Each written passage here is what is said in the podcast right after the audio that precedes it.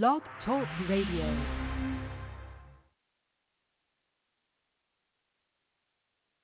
Blog Talk Radio. We're going to sing about the faithfulness of God. Are you ready to sing with us? We're going to sing about his faithfulness. It's such a faithful God. I've seen him show up for me in unique ways. You know, that's why I, I'm quite reckless when I worship. I start doing anyhow, anyhow, anywhere fish. Somebody say anywhere fish. Are you ready to worship God with me like that? That is the kind of worship I want. So put your hands. Somebody scream.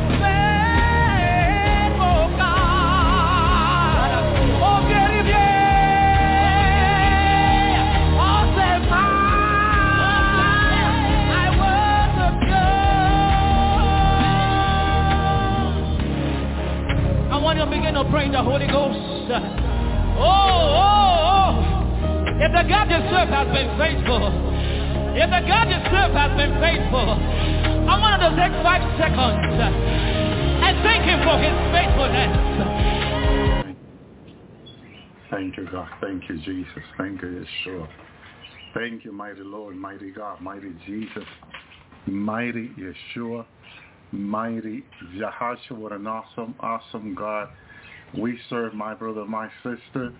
There is no complaint in my part about my God. Hallelujah. Thank you, Jesus. Thank you, Yeshua, because he is good. Hallelujah. And he is awesome.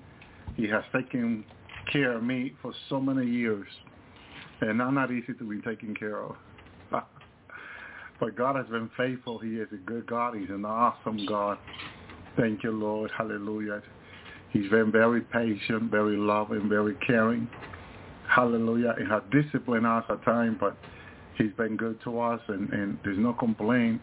There's nothing we can say against our God. I'm here with my brother Tony, hallelujah, who's joining us tonight as, as our guest speaker tonight. Hallelujah. Go ahead, brother Tony, say hello to everyone. Yeah, hello. Amen. Praise the Lord. The Lord is good, and yeah, he's he's with us tonight, and I am grateful for that. Yeah. Thank you, Lord. Amen. Thank you, God. We had such a wonderful program on Sunday.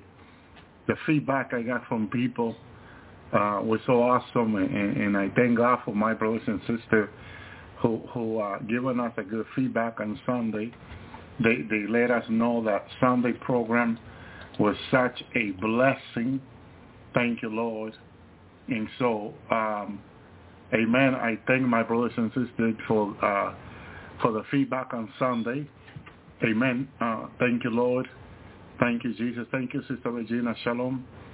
Amen. Shalom, Sister Wendy. Amen. We know that there are people logging in or trying to log in, and sometimes that's what the, the, the struggle comes in. But we were praying. We, we already know about this. We already know what the witcher says that they're going to limit people from logging in. But, you know, greater is our God. We don't need to or be afraid. Amen. Thank you, Lord. Amen. Thank you, Sister Wendy. Thank you, Jesus. Thank you, Yeshua. God has mighty plan for us. And, and his plans are not by coincidence. Everything he has planned before the foundation of this earth, nothing is by coincidence. As, as men of God used to say, God is not crazy. All his plan has been pre-planned. Hallelujah. Amen, sister. Thank you. So, you know, we rejoice in God. We rejoice in the Lord. And we are trusting in him because we know he is in control. And he's going to, to do what he said. My brother my sister, this morning he's giving me a wonderful delight by taking me to the new earth, the millennium, and allowing me to experience the power of God supernaturally there. Amen. Thank you, Lord, which I'm going to share tonight what, what I experienced. It was such a presence of God, such an anointing. I love it when he takes me there either to heaven or the millennium because the presence of God is so real. It is so wonderful. You do not want to come back to this time, but you know, this is where we are now until God decide to take us out of here. It's all in his timing, and his timing is perfect. But remember that this is all planned by God. This is not that God is is making decisions as, as things go accordingly. No. All has been planned before the foundation of the earth. God knows every heart and every every mind, my brother and my sister. So as we submit to the will of God, seeking the will of God, we are going to learn, we're going to mature, we're going to understand things that we could not understand before. The Ruach HaKadosh of God is with us to help us know, to help us understand in the last days, the things that, that we need to understand. I just heard him say yes. Oh, man. Thank you, Lord. Thank you, Jesus. It's out of his uh, wonderful voice. Thank you, Lord. I love it when the Lord gets involved in everything we do. Thank you, Lord, and he blesses it. Sometimes I, I, I speak something as he's put it in my spirit, and then he, he confirms it to me. And that gives me such a joy, such a joy. Amen. Because in my earlier prayer with him, is what I was asking him that, you know, I wanted him to, to be here tonight and help us. Amen. And by him speaking to me right in the beginning of the program, letting me know he's here with us. Amen. We just have to believe, walk by faith. Amen. Thank you, Jesus. Thank you, Lord. There, there is a question. Uh, see, I, this is not this is not planned. We were talking about it earlier, but my brother Tony and I. But there's a question in Isaiah 53 that we were talking about who has believed our report? And if, if you you don't need to go anywhere, because the question is who. And you know that faith comes by hearing, hearing by the word of God. Amen. Who have believed our report? And, and the question is that when you're reading that, right? Who have believed our report and to whom have the, the arm of the Lord revealed to? And the arm of the Lord can only be revealed to those that believe. So as you read it in Hebrew, from right to left, always remember that you need to read your Bible from right to left. I know that they teach us in school here, down here, that we need to read from left to right. That, that's what I learned growing up. But, you know, when you read in Hebrew, it's always from right to left. And there's, there is a reason why. When a child is born, all the way to being four, three, four, five, when he's learning how to read, when you tell a child to write, he begins to write from right to left. Why? Because God made us right. Man, the devil, this system, is the one teaching us left to right. And you cannot get to God wrong unless you repent. You cannot get to God from left to right. You can repent and God can bring you from left to right.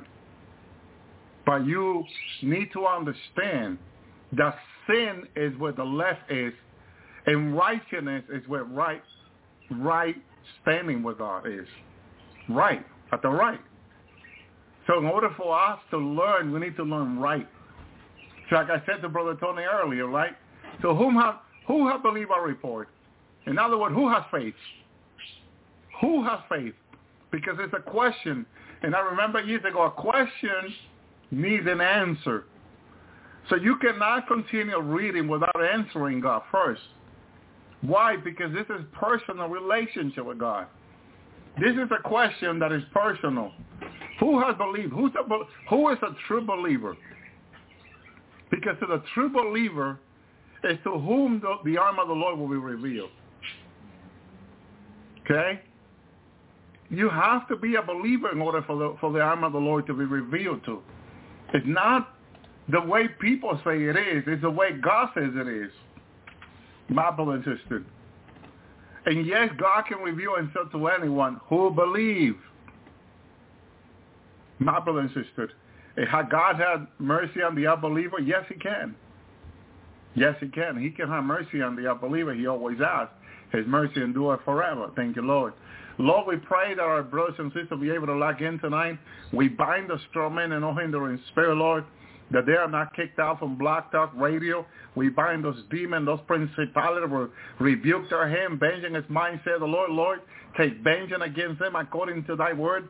You fight for us, Jesus. You defeated them on the cross, and in Jesus' name, we proclaim, Lord, that our brothers and sisters be able to log in and stay logged in on the Lord's hour.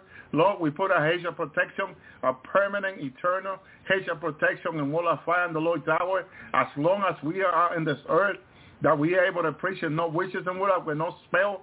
We'll be able to block our brothers and sisters for logging in, Lord, or staying logged in in the name that is above all name, the name of Jehoshua, the name of Yeshua, the name of Jesus. Thank you, Lord. My brother and sister, I heard a sister say earlier, Jehoshua. Sister says to me years ago, Brother Ali, the Lord revealed me his name. Jesus says to me that his name is Jehoshua. And then some other people say Yeshua. And then we say Jesus. Which one it is, Brother Elwie? And they're all his name. Yeah. They're all his name. He's all. And all, the Bible says. That's right. He's all in all of us. Okay? He is all in all of us. And so how the, the Lord wants to be called? Well, how has he revealed himself to you? Because you call him how he has revealed himself to you because that's the way he wants to communicate with you. Mm-hmm. But he loves you and you are his child. So communicate with God how God wants to communicate with you. And don't be offended and don't think that you're so different that you're not even from this planet. you know, don't don't be treated like an alien. Know that you are a daughter and son of God. Yeah. My brother and my sister. Amen. Understand that. Thank you, Lord. Okay, let me read some verses here. Because where I'm going to head with this is, hallelujah, and it's, um, thank you, Lord, Brother Tony, uh, I'm going to share some verses. You can go ahead and share whatever God puts in your heart to share. Amen. Okay. Uh, Luke 4, 4. And Jesus answered him saying, it is written, man shall not live by bread alone, but, but every word of God. And this is a bit different from um, the other apostle. Let me see, who's the other apostle? Matthew, which is 4, 4. What a coincidence, 4, 4. Yeah. But he answered and said, it is written, man should not live by bread alone, but by every word that proceedeth out of the mouth of God. Which one you think is correct? They're both correct. They're both the same, yeah. Okay, because they were both sitting there when Jesus was saying these words. Amen. Okay, so, okay, what is this teaching us here? Well, when I was taken to the millennium this morning, God tested me there, I say, because we came to this woman home, a sister, and I was there with a, group of from the from the, the Lord's hour, brothers and sisters. We were we were fellowshipping together. We were working together. The, what the Lord showed me in the millennium this morning, that from us here, the Lord's hour, he he's gonna he put he had put together. He knows who they are, a group of brothers and sisters who will be working with me in the millennium. He showed me that this morning there. And I could see my brothers and sisters' face. Like we were standing there with each other in the future. And the Lord was revealing to me, look, I have picked these sisters and brothers to work with you on the new earth. And you are going to be doing my work. He showed me. And we were going around doing the Lord's work. We came to this house. I believe it was over 20 of us, over 30. And we came to this house of this woman. And this woman was telling us that in the new earth, she only had one, one clothing to wear. She didn't have no more clothing. And I looked at her and I said, sister, um, why didn't you pray that God will give you more? And I said, remember what he said in his word. And she looked at me like, you know, but, you know, she said, we had, like she was telling me, like in the earth, or back here we have many clothing. How come we only have one on the earth? And I said, look, all you got to do is just ask. Jesus said that we will not live by bread alone, but by every word that I proceeded out of his mouth. His word is alive, I said to her. And she's looking at me, right? And I called my brothers and sisters. I said, come together, brothers and sisters. Let's pray that God will provide her more clothing. And we pray. And this beautiful dress, the Lord immediately made it appear there right before us on the table. And we grabbed the dress, and I said, look, sister. And she said, well, everybody was like, well, that's a beautiful dress. My brothers and sisters, we all agree it was a beautiful dress. But the woman still said, but Brother Elvi, you know, how many how many days do we have in the month or in the week? You know, this is, these are only two. I'm going to need more, she says. And I said, dear sister, we just show you how God can provide you with more. Why don't you exercise your faith? I said, come and exercise your faith and believe that God can provide you with more. And she looking at me like, I said, sister, you just saw what we did, I said to her. We gathered together, we prayed, and God made this dress appear. God can do, God can make multiple dress appear. Even 30 days, if 30 days of clothing is what you need, God can make them appear. And I said, come, sister, pray with us, hold the hand with us, and we pray together. And we prayed again, and God made 30 days of clothing appear to her. They were all different, you know, same type but different ones that she can wear every day for 30 days. And then the woman began to cry. Sister began to cry and, and, and thanking God. And, you know, she realized of her lack of faith. Because the question asked when the disciple could not cast out that demon, my brothers and sisters, hallelujah, and, and the father of the child came to Jesus and told him the story, okay, of bringing his kid to the disciple to cast out the demon. He explained what the demon did to the child, but the disciple could not cast out the demon, okay? And Jesus points, hallelujah, their problem Their lack of faith, yeah. to, to the lack of faith or little faith. Okay? Hallelujah. And and hallelujah. Thank you, Lord. Several times he talked about the little faith, like in Matthew 8, 26. He said unto them, Why are ye fearful, O ye a little faith? And arose and rebuked the wind and the sea, and there was a great calm. But he used the word little faith. So what is he saying to us there, Brother Tony, when he used the word little faith? It's uh, that means uh, you know, uh, that is lack of faith. You know, um, I like the other passage. You know, when he says, uh, you know, when that man asked the Lord, he says the Bible says he cries out to the Lord and he says, Lord, help my unbelief. He didn't, he realized he didn't have the faith enough. You know, like it says right there, little faith. And because we tend, you know, what that's our unbelief. You know, keeps us from receiving from God because without faith we can't please him. Simply, we, we that's just how it is with God. You know, He cannot take our unbelief. And uh, but at the same time, the Lord's teaching. Well, He taught the disciples. He was he was that was like a that was a rebuke. You know, kind of like when someone throws fire at you because it's how it is, but it's it's helping us. You know, like it was helping them. They realized they didn't have the faith. Why didn't it happen? Because of the little faith you know that's the same for us now. It's like why isn't that happening? It's because of our little faith. Um it's uh so what do we do? It's we uh we cry out like that man and say lord help my unbelief. Um we don't just you know we don't just continue doubting you know. If we notice that we don't have that faith then we're to do something we're to do something about it you know. And that's cry out to the lord. What i can do to increase that faith? Ask him you know um and uh is it something you ask for? It, yeah, yeah, that's that's always in my everyday prayer. You know, I, I'm always saying, Lord, help my unbelief, always repenting, because it, there's something about doubt and unbelief. You know, that's like you mentioned, you have to repent every day because it's it's everywhere. You know, we see it everywhere, and uh, everywhere we go, and and it, you see a lot of unbelief, and like you say, that's even in the air. That's everywhere, and uh, even the enemy. You know, he he speaks unbelief in us. You know, and and all that stuff, you know, and um, but that's why we cry to Lord for for more. Uh, you know, I've been I've been really asking him for the gift of faith. That's something I've been really wanting. That's you know something different, something separate because that that is a gift that he can give us, and that's I'm seeking for that a gift of faith.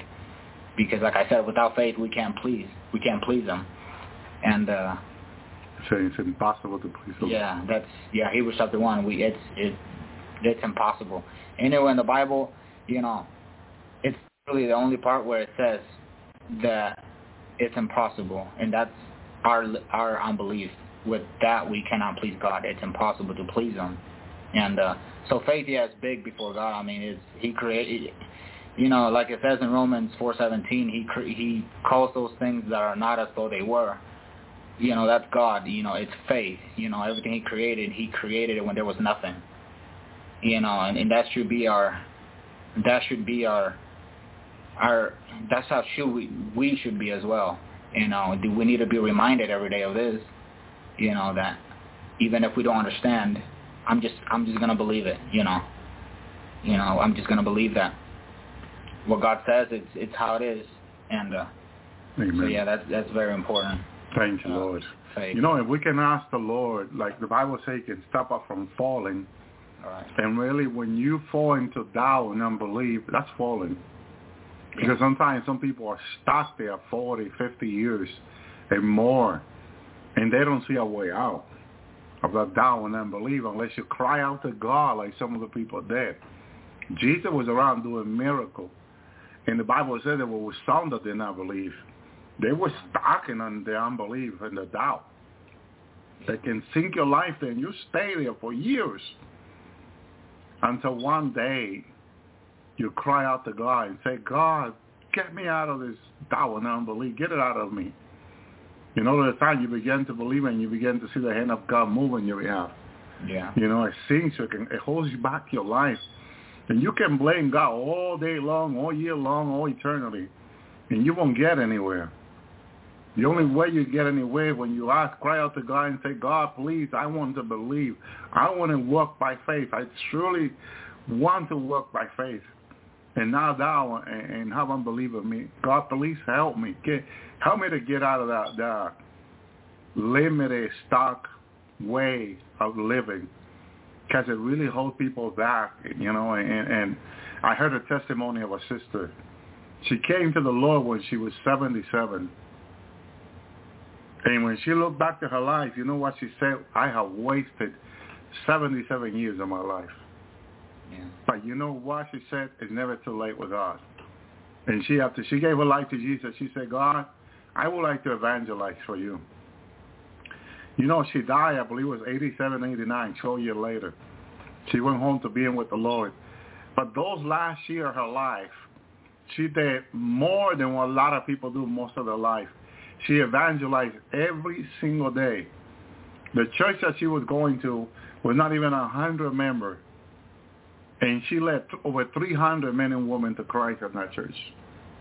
The church had over 400 men and women and those 400 men and women led her to, she led them to Christ. A man and, men and women in the street selling drug prostitute, she went and evangelized them every day in the name of the Lord. Praying over them. Right there, she went and had the prostitute and led the prostitute to Christ. How do you think she, she evangelized the prostitute? She didn't just walk to after them and began to preach. You know what she did? She prayed to the Lord to give her wisdom to evangelize the prostitute. And this is what she did. She went and made a pot uh, uh, where you carry your, your hot tea or hot coffee, of hot coffee. It's like a thermal. Okay. And and she had a it covered in in a, she bought cups, right? Like in Dollar Tree. And she went out to the prostitute and she said, would you like to have a, a cup of uh, a hot coffee? And she had a lip, put a cover over it too, and covered it. They, they'll say yes, yes, yes. And every day, she started giving them a hot coffee. Went to the prostitute the homeless. Can I get you a hot coffee? Look, immediately I just made it fresh in my house. You know, and she will give it to them.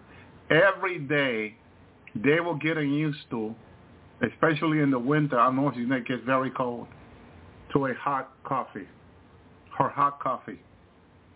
And after she showed them how much she cared with the hot coffee, she began to share the word with her. So can I share a, a verse from this Bible with you? And because she gave them the hot coffee and they already knew her, they said, yes, ma'am, go ahead. And she will read it for them. And she said, Jesus loves you, and you are very special to him. And some of the prophets started breaking, crying, saying, I'm not even special to my daddy who abused me. Are you telling me that God is my father and that I'm special to him? She said, yes, he's your real father. And he loves you.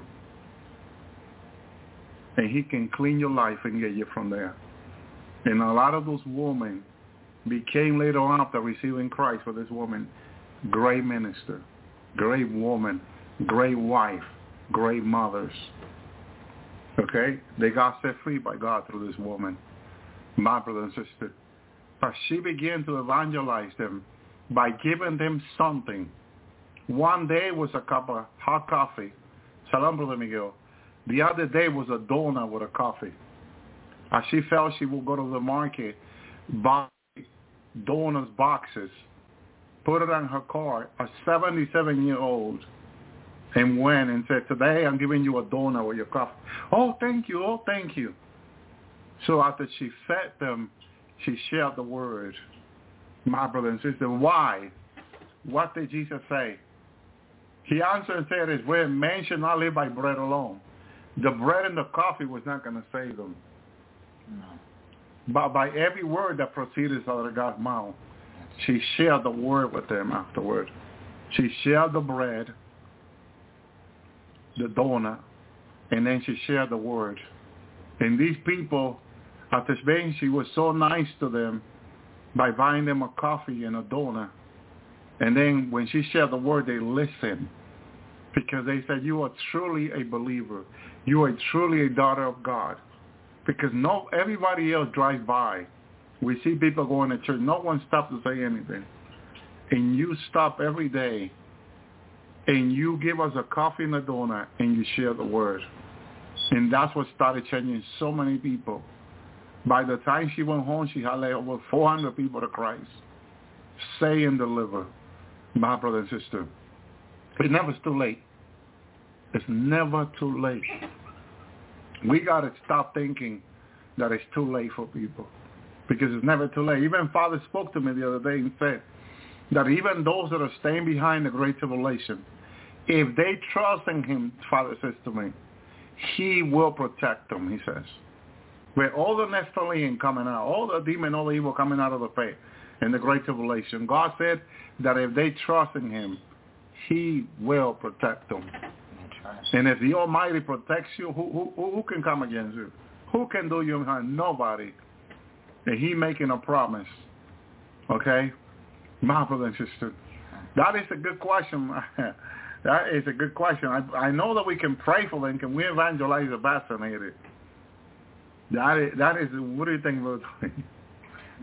Yeah, I, I've understood, you know, what you said, and and uh, I've always gotten, you know, um, convicted from what you said. In other words, I, I, um, I say, uh, it was a confirmation to me. You know what you said. Uh, um, those that took the vaccine, it, it, it is. It's a complicated matter. It, it's very complicated, especially when it's your own family. You know, but you know, evan- evangelizing. I mean, And that's exactly what they are and what is in the body. yeah. So I don't think you should evangelize a demon. I don't think that's why we should just pray uh, because they're not there anymore. We should pray for their soul that are down there. But one thing Jesus said, okay, the Lord can restore them, can can help that person in the future. You know, it's not that that person, you know, don't. I believe, you know, that's what's in my heart. That person, we can pray for that person, and the Lord can can do a miracle. You know, like especially when it's a family member that you know hurts even more. You know, we can definitely have pray to the Lord. Uh, mm-hmm. I've been like me. I've been praying for my brother. He got vaccinated, and I've been led to pray for him. You know, so I pray for him continually. He's the only one in the family vaccinated, and Well, he, here's what I've been thinking about. And that, thank you for that, sharing that, brother. That's so true. When Jesus said, I also I tell thee, when he was speaking to Peter, thou art Peter, and upon this rock I will build my church. And the gates of hell shall not prevail against it. Now, the Lord knew and that people will be vaccinated, and that including many Christians, okay, I, I kept thinking about this, and then and then in, in Act 10, where the Bible says that Jesus came to destroy the work of the devil, because the sin is the work of the devil, first of all. yeah, yeah, So, you know, I was thinking, wait, the Lord knew that people will be vaccinated, including many Christians. But he also said that the doors of heaven will not prevail against the church. That means that they will go in, but the door will not be able to hold them back from coming out one day because they cannot prevail. The doors of hell, the gates of hell, will not prevail. Mm-hmm. So my understanding is if the doors of hell, if the gates of hell, because some translation says doors, sometimes gate. It's the same thing. Doors and gate. Will not prevail. That means it cannot hold the church back active. Right. You know, that's what I'm thinking. So those Christians that took the vaccine that are in hell, that their souls are in hell, the doors of hell that they went through to get there cannot prevail of it holding them back. They're going to come out again. The only thing that is a consequence for sin. You know, we talked about consequence. Sometimes we don't talk about much about con- consequence of sin. There is a consequence, and I believe it's in Hebrew, Hebrew 10, I think it is, that talks about the consequence of, of sin. You know, after after we uh, have received the Lord, and and and and we go back to to sin, I think it is. Okay. Thank you, Lord. Thank you, Jesus. Because God had made a covenant with us, and the covenant that I will make with them in those days, saith the Lord, I will put my law into their heart and then and their minds, and I will write them. So they they they covenant God had made with us. Okay, if their sins and iniquity were, in their sins and iniquity, well, I now remember no more. No, uh, now where remission of these there's no more offering for the sin. Okay, it says this says the writer of Hebrew. Now that now where remission of these is, there is no there's no more offering for the sins. Okay, having uh, therefore boldness, brethren, to enter into the holy by the blood of Jesus. And this is when you pray, you enter the holy through prayer by the blood of Jesus. Bible says that we need to have the boldness. That's right. When you pray, you pray with boldness. You you do it believing. Okay, by by a new living way, which He had consecrated for us through the veil, that is to say, His flesh, having a high priest over the house of God. Let us draw near with true heart and full assurance of faith, having our heart sprinkled from sprinkled from evil conscience and our body washed with pure water. And this is through repentance. That's why daily repenting is so important because this only happens through repenting. How how do we have a heart sprinkle? Sprinkle is by the blood of Jesus. Yeah. The blood of Jesus cleansing us from all evil conscience. Okay? And the conscience we know is what you retain. You see, if you sin unconsciously, okay, look at something and, and you don't repent for that and you just go to bed, a demon can come and, and, and play with that memory from your conscience. But if you repent and your conscience is washed with the blood of Jesus, there's, there's nothing there. It's been cleansed. So that's one way for me to explain it. And our body washed with pure water, including your body. So when you when you repent your sins, that's the Lord to cleanse you with His blood, body, soul, and spirit. Because if he once he does this, we do this every day, there's nothing there for the devil to use against you. Because the devil can only use what you have. If you have nothing, when the demon comes at night to, to watch you sleeping, him, because when you are asleep, you are asleep. You know, your conscience, you, you, you go to sleep, and the demon can see, and let's say you haven't asked the Lord, you have not taken the armor of God. That's why when you take the armor of God, say it aloud. I take the helmet of salvation. And you, you pronounce each and one of them yeah. loud. You say it. You I take the helmet. Okay? And then after you do that, you ask the Lord, to, for the angel of the Lord to come around you after you do your prayer. Pray for your brothers and sisters. You pray for soul to be in faith. Okay? Hallelujah. Thank you, Lord. So, amen. You know, demon will attack you if you're not protected. They will. You're giving them open door when you don't, you know, take the the. Some people used to say the pain to pray. Yeah. You don't take the pain to pray because it's painful to a lot of people. Why? Why is it painful, brother?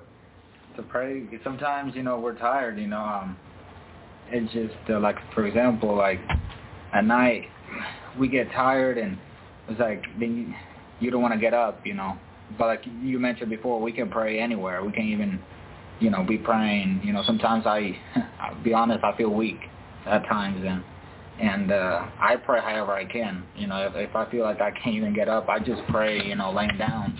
I believe. The Bible says, "Let the weak say, I am strong." Yeah, yeah, he, yeah, yeah. And I always do it. And but the Lord is faithful. He he does give me. So like yesterday, I was struggling. You know, and I and I kept on praying in tongues and and uh, and he gave me strength. I got up and and and got on my knees because I said, uh, you know, I gotta get up, and and he did. But you know, we we have to pray. You know, prayer is the key. You know, um, prayer is the key. You know, and the Lord taught us that in Gethsemane. He taught us that um, prayer is what's gonna get us through. You know, he said, my soul is troubled. He said, you know. But he prayed and prayed, and Father, you know, sent him the, the, the angel. His Father sent him help through prayer, you know, and he, he was teaching us there that it is prayer that's going to get us through. It is prayer that that um that God is seeking from us, you know.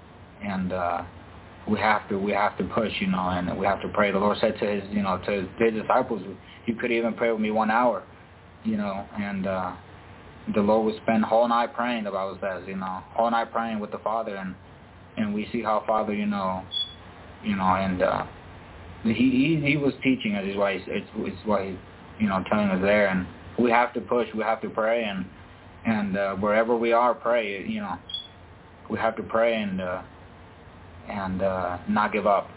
We cannot, you know, um, we cannot give up prayer and and uh, prayer is, is, is what God is seeking from us. And, um, sometimes we are what, we confess. Mm-hmm. Like I said, Yeah. never say your weak say I'm. Let the weak say I'm strong. that's right. Say I'm strong, Lord. Yeah, I'm strong and I can do all things to Christ. yeah through Christ. Yeah. Because God will help us through it and yeah, and will help us overcome and, and, and, and be strong in him. Yeah, Because a lot of time I, I keep saying I'm tired, I'm tired, but I didn't notice that by me saying I'm tired, I become more tired. yeah, yeah. It's it's yeah, it's true. We You, you have to pro- you have to say what you proclaim, yeah, and what you proclaim, say it, that's right. and Yeah. God God will fulfill it because He's faithful. Yeah, we have Mhm. to. Yeah, we everything we say is like we are who God says we are, right? And uh, Mm-hmm. you know, and uh, our confidence is in the Lord. you Mm-hmm. know, and uh, I can't, you know, everything that I am is because of, like you said, it's Christ. I can do all things through Him who strengthens me. You know, Mhm.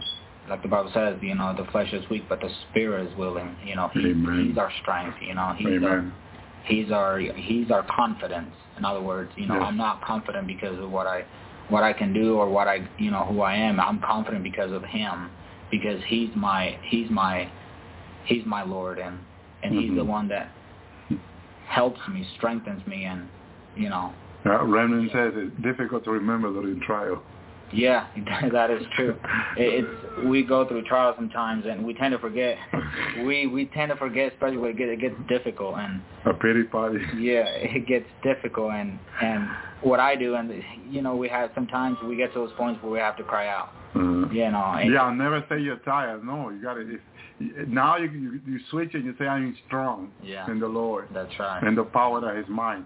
And when when you do that, you're gonna start receiving strength. Yeah, Because see, when you keep you keep saying you're tired, that's what keep coming to you. Because yeah. that's what you keep saying. yeah. I've experienced that. It's when we speak negative, when we complain, but that's another thing. When we complain during our trials, it gets worse. Uh, Mhm. I've experienced that, and uh, it, get, it it makes it worse. And uh, um, so yeah, what we speak, eh, it, we have to say even when we don't feel like it. We have to confess, you know, and you know because it, it's true when we go through something difficult. And, and we start complaining and speaking negative, it just we're just making it worse, and we don't want that. What about when it says that the joy of the Lord is my strength? Yeah, the joy of the Lord is our strength. Yeah. How do how do you get the joy of the Lord? Well, one of them is, is I know I learned this is being thankful, uh, uh, being thankful to Him, to the Lord. That brings Him joy. And when He's when he, the joy of the Lord is our strength. So when He when you're pleasing to Him, He's He's gonna come in and and help us, strengthen us. You know, Amen. and uh, that's when hi- His His joy is in us. And when His joy is in us, that's strength to us. That's Have you prayed for joy of the, for joy? yeah, I have. Yeah, I I claim all those things every day in prayer. Peace is Lord. one of them I claim every day, and uh, and one another one is uh, His presence, Lord. Um, and, you know, it, you know, like you know, your presence, your presence is fullness of joy, and uh, Now, okay, now that you stop it eating meat, do you feel more His presence? yeah, yeah, yeah, His anointing, yeah. Because I've noticed, I noticed this, and I had to experience it to, you know, it's meat would always make me weak for some reason. You know, eating meat, I don't know, it just makes you, it would make me weak hmm for some reason, and and then I started getting convicted when you were preaching because you don't hear this out there anywhere. And No, churches, no, they no. don't, they don't preach, they don't teach you this, yeah. No. Who was better, Daniel and his friend who did not eat meat from the Yeah. king table, or the people who ate, who ate meat? The other people that ate meat were, were down on their belly, Yeah, they were. big belly laying down, and Daniel and them was thin, strong, Yeah. and better looking. Your Bible says. Yeah, that's what it says. Yeah. A better testimony, yeah. better looking. So, you know, the Lord uh, made that clear to me He says to me, I don't want you to eat me.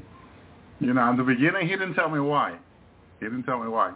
But I understood that Donnie was better looking by not eating me. That's one way. And I said, well, I want to be better looking. Yeah. You know, in that regard. And then people started saying, you look better. You know, what is, what are you doing? So I started getting better looking like Daniel. Yeah. So people say I say I was looking better. I'm like, uh, was I looking that bad when I was eating meat? they say I was better looking. So, okay, so you know, do you feel like you're better looking now? yeah, it's it's it's. But yeah, you you feel better. You know, it just yes. You feel that you feel more strength. You, you feel know? closer to God, don't yeah. you? Yeah. Because sure. that's what obedience does. It brings you yeah. closer to God. And there's a certain anointing to it, you know, because oh. because the Bible does say, you know, this the, our bodies are temple of the Holy Spirit. So whatever we put in our bodies, you, you know, if we, the more we take care of our bodies, there's an anointing to it, and I and I can, you know, I, I've, that like you said, I've been experienced this. I've experienced, I've, I have, and I still am. It's, it, there's an anointing to it. The more you take care of your body, the more His anointing will be in your life, and the more, the closer you get to Him, you know. There was a sister that came back to, to, she went back to eating meat, but she said that the month she stopped eating meat, she felt closer to God in her email. Okay. Brother, we thank you for sharing it, but the time I stopped eating meat, because God was leading her not to eat meat, the month that she did not eat meat, although she was still cooking it for her family every day almost, she said, but she said herself, it was like a, de- uh, like a detox, you know, detoxing her blood, her body from eating meat. She felt so cleansed, but she felt closest to God. She said it was like being in church in the presence of God, worshiping God every day. Yeah. I stopped, I stopped eating meat. And I could fast better. My fasting was not so hard. She's, I, she's, she didn't know why while she was eating meat, when she fasted, it was so painful.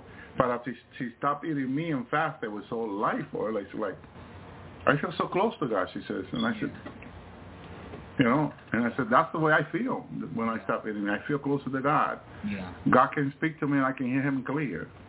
You know, if I go back to me, I don't hear God clear. So I wonder why so many people say, I don't hear God like you do. Well, it happens to me. If I go back to me, I don't hear God. I can hardly hear his voice. But, you know, now that I stop eating meat, when he talks to me, I can hear him clearly. So something else you can seek for. Yeah. You know, and ask. Yeah. And ask. Just ask, because that's what I did ask. You know, I remember when I could hear the Lord far away. I said, Lord, will you please speak to me more clear? And he did. You know? And that, that's something you want. Yeah. yeah. You know? You want to hear him. You want to talk with him. You want to be in that conversation with him. That he'll tell us, look, don't do this. So, you know, this is not pleasing to me, or this is what I want you to do. or This is what I want you to say, or this, that's not correct, and things like that. You know, he he he he watches me, and if I say something, he like, no, no, no, no. You know, so it's something that he's always watching over, but it's for good though. Yeah. I know he's doing it because he loves me. He wants to keep me safe. He wants to bring me home to heaven. That's right. Yeah. You know, so you know he's our Father. He's our God. He's our leader. He's the one that will guide us toward truth. So we're always better off listening to him. Yeah, we do get discouraged though. It happens to everyone. Yeah. It's part of this life. But remember though that the Lord is faithful. Yeah. And his promise, everything he has told us he's going to do, he's going to do.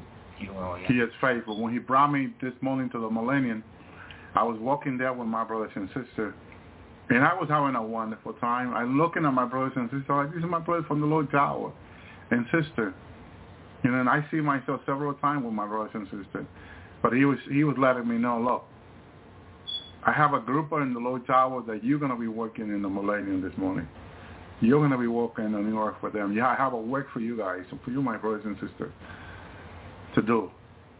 For you, my sons and daughters, okay? Okay? Thank you, Lord. Thank you, Jesus. And he showed me the work. He showed me the brothers and sisters We did it because uh, remember what the Bible says in Revelation, great multitude coming out of the great tribulation. Well, those people are going to in the last minute. They're going they're going to give their life to Jesus and be beheaded or dying. You know, be beheaded. Beheaded will be the way people are going to die mostly. And immediately they're they're safe. And those people are going to the millennium without any practical biblical knowledge. But it doesn't matter they have no knowledge. They receive Jesus. Yeah. The Savior, they get saved. All of a sudden they find themselves in the millennium later on. And there's a Bible, there's a part in the Bible that says that they come under the altar. That's a, like a place of holding for them. I look at under the altar as like Abraham bosom. Remember that? Yeah. People were held in Abraham bosom until the Lord went to the to the to paradise. You know, so so it's like the people coming out of the great tribulation. They come under the altar. There's a place of holding for them where they have to wait. They, there's a part in Revelation that they say to God, God, how long more do we have to wait? And then they're told, eh, eh, they are told until the the amount of those, you know, that needs to come in comes in, you know, in Revelation. And so that's important because a lot of people assume right away they're in heaven. And the Bible tells you they're, they're under the altar. And then they say, are asking, how long? How long, O Lord? Will be, will be, we will be vengeance. I believe is what they say. Or how long, O Lord? They're asking the Lord for how long. That means they want to come to the new earth. They want to come to the place that they need to come to. So the great thing is, my brother and sister, that those people that the Lord has shown me this over the year, they need to evangelize. They need to be evan- They need to be taught the word, and that's our jobs. But they also need to see us walk the word. We that have been walking with the Lord, that believe in miracles, that sing miracle, as we have prayed for someone, we need to show them miracle. We need to show them that the word of God is alive. And that's what the Lord was showing me. That's right. This woman that says to me that she only have one clothing, and I said, why don't you ask God for more? She's like looking at me like, like, how do I do that? I mean, what do you mean? I don't have that type of faith. And, you know, we all have faith. It's just that it could be little. Oh, gee, a little faith. Come here, Jesus said. So what do you what do you do when you have little faith? It doesn't say that you are. I believe there's one time the Bible says faithless. But usually the Lord says, ye have little faith. That means you have faith, but it's little. So what do you do with something little? You increase it. Yeah. Yeah. You know? The disciple prays that and said, Lord, as in Luke 17, increase our faith. So the Lord was pleased that they asked for this. That he because he's the one that can increase our faith. So what do we do? We need to ask the Lord, Lord, increase my faith. I have little faith, increase it, Lord. Increase it to the level where I can ask and you can just give me the things I need, Lord. Okay. Yeah. And the Lord is faithful to do so. So then we pray. The Lord provided one dress. He says, but that's not enough. And, you know, I need more than that. I need clothing for every day. It's okay. And we pray for 30 days. The Lord gave us 30-day clothing. Beautiful, new, you know, and bag, ready to go Yeah. ready for the closet, you know? And she was crying like a baby, like, wow, I'm so little offended. Like, no, this is not to offend you. This is to show you that God is faithful and he's going to take care of us. My brother and sister, Yeah. God's going to use us to pray this time before the rapture for food. And he's going to fill our empty pot with good cooked salmon and rice and beans and lettuce and and, and tomatoes and, and avocado that I love. I love my avocado. I love um guacamole. So we'll have guacamole. And since I love not only I like I like the fish striper, I like salmon, I like different fish. No problem. We're gonna pray and the Lord's gonna give us all these fish, all these food, cook awesomely, cooked to perfection, well done. And I noticed also that the Lord is so faithful. When we pray for food, some people wanted to eat meat. They have turkey, chicken, and beef from heaven. Not this contaminated stuff that they got down here. No. We're praying for food, and God is giving people beef, turkey, and chicken fresh Yeah. with no contamination, great tasting, all cooked, all seasoned, ready to go, ready to eat. But then he didn't stop there. He also showed me that we love to have uh, uh, something after the food, like cheese, baby. Yeah. Brother Wayne loves to bring his cheese. Cheesecake, yeah. Cheesecake, right? And cheesecake, what else we like? Yeah, cheesecake and uh, apple pies are pretty good. yeah.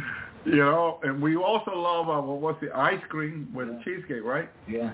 And and things like that. And, and God is so awesome because he re- he reminded me of this. It's not that I'm telling you because I want to tell you. It's that when we pray for the food, and God made all this food appear ready to eat, He reminded me, look, I'm not stopping there. I'm giving you the extra things you love also. Yeah. And He showed me like, like He thinks about He thinks about the things that we love, that we like, to give it to us.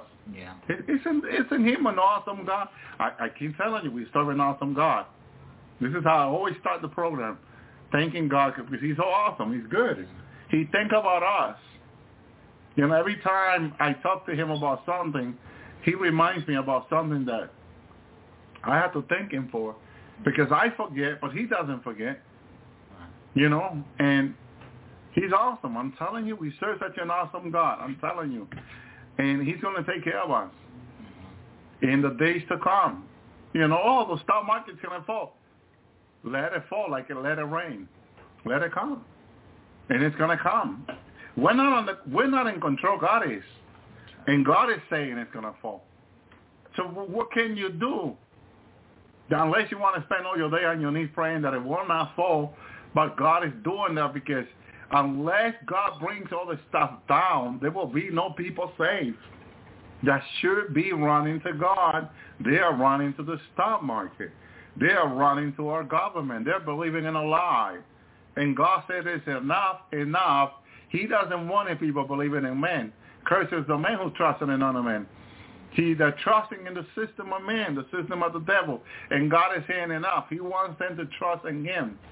My brothers and sisters, to put their total trust in the Lord and stop trusting in vanity.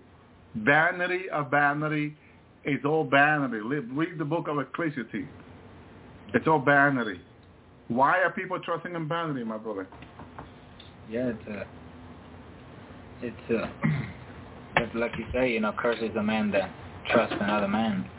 Uh that's that's what we see all around. It's uh you know you know, we I was delivered from that too, you know, once you get to know the Lord you understand that my so the Lord is my provider, you know.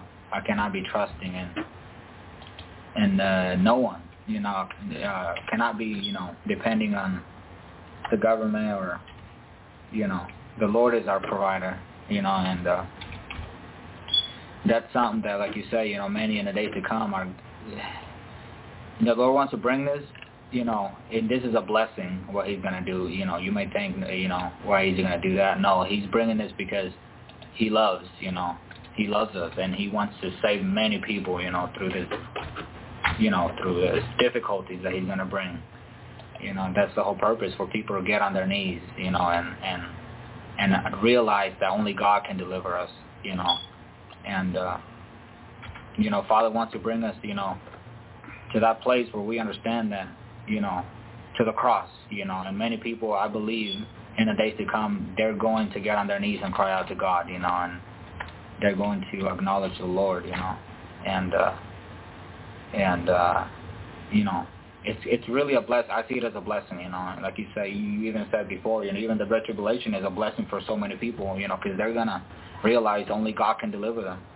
Only they're gonna have to cry out to God, and when I believe, I have to believe that when they cry out to Him, that's when uh, the Lord is going to help them, you know. But, Yes.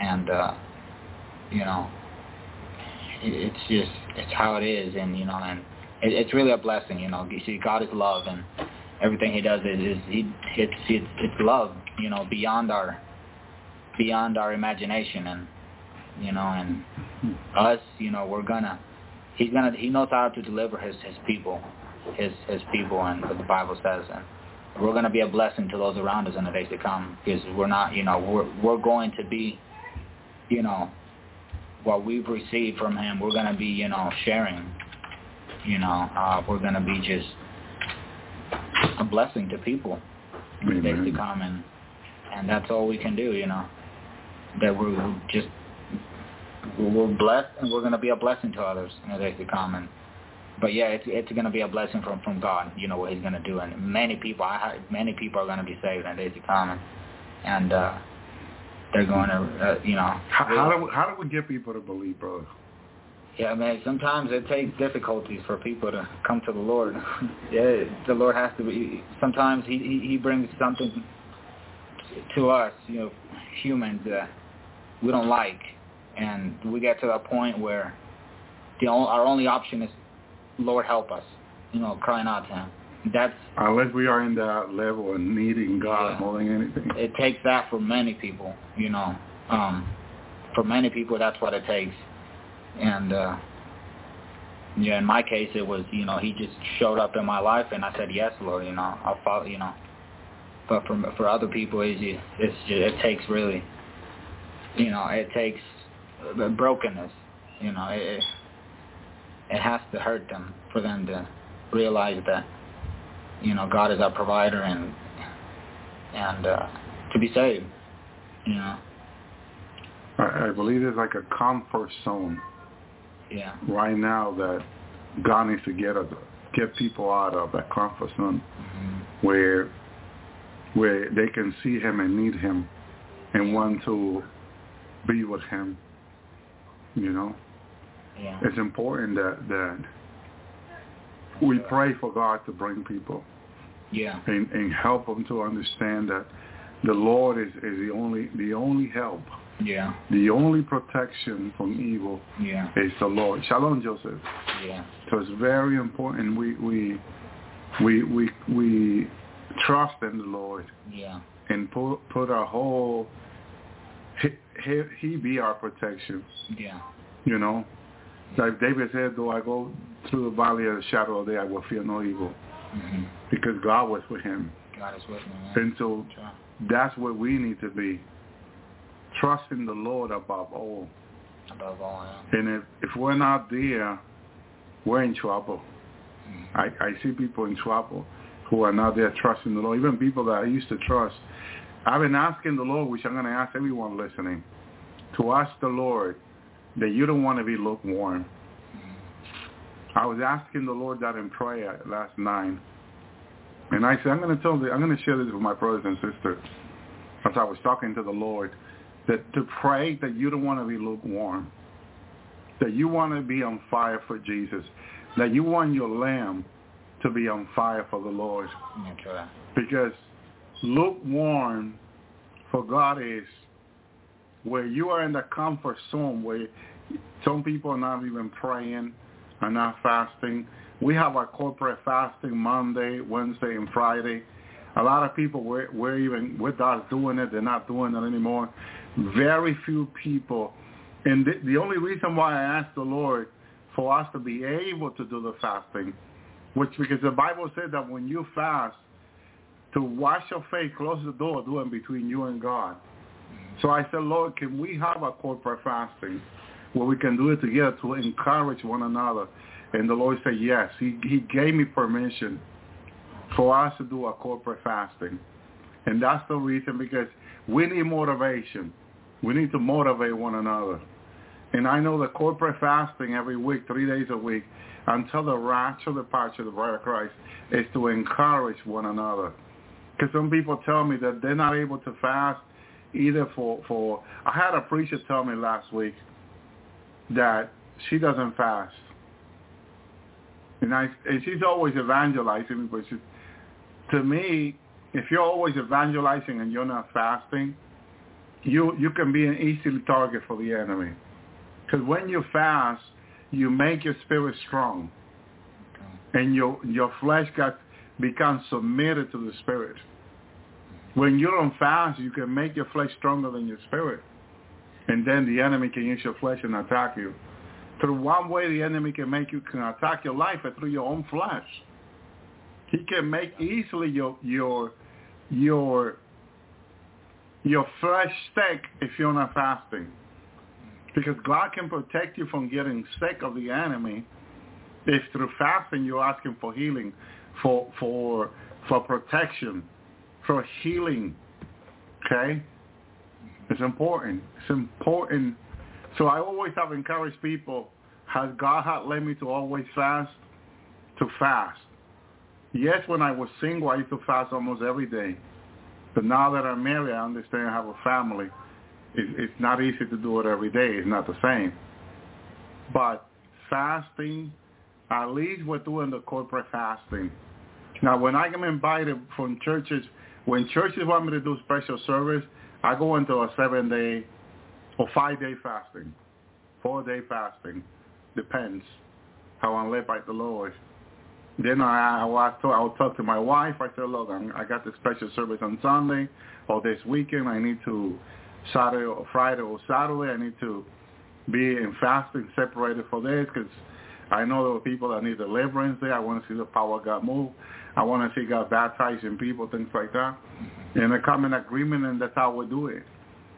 But fasting is very important for ministry, you know, and you do it even before you have a before God calls you into the ministry full time, because you got to understand that if you go do services where you need to rebuke demon principality out of people, and there are many people bound with demon out there, every time someone tells you, I'm going through this, this problem, that problem, could be a demon.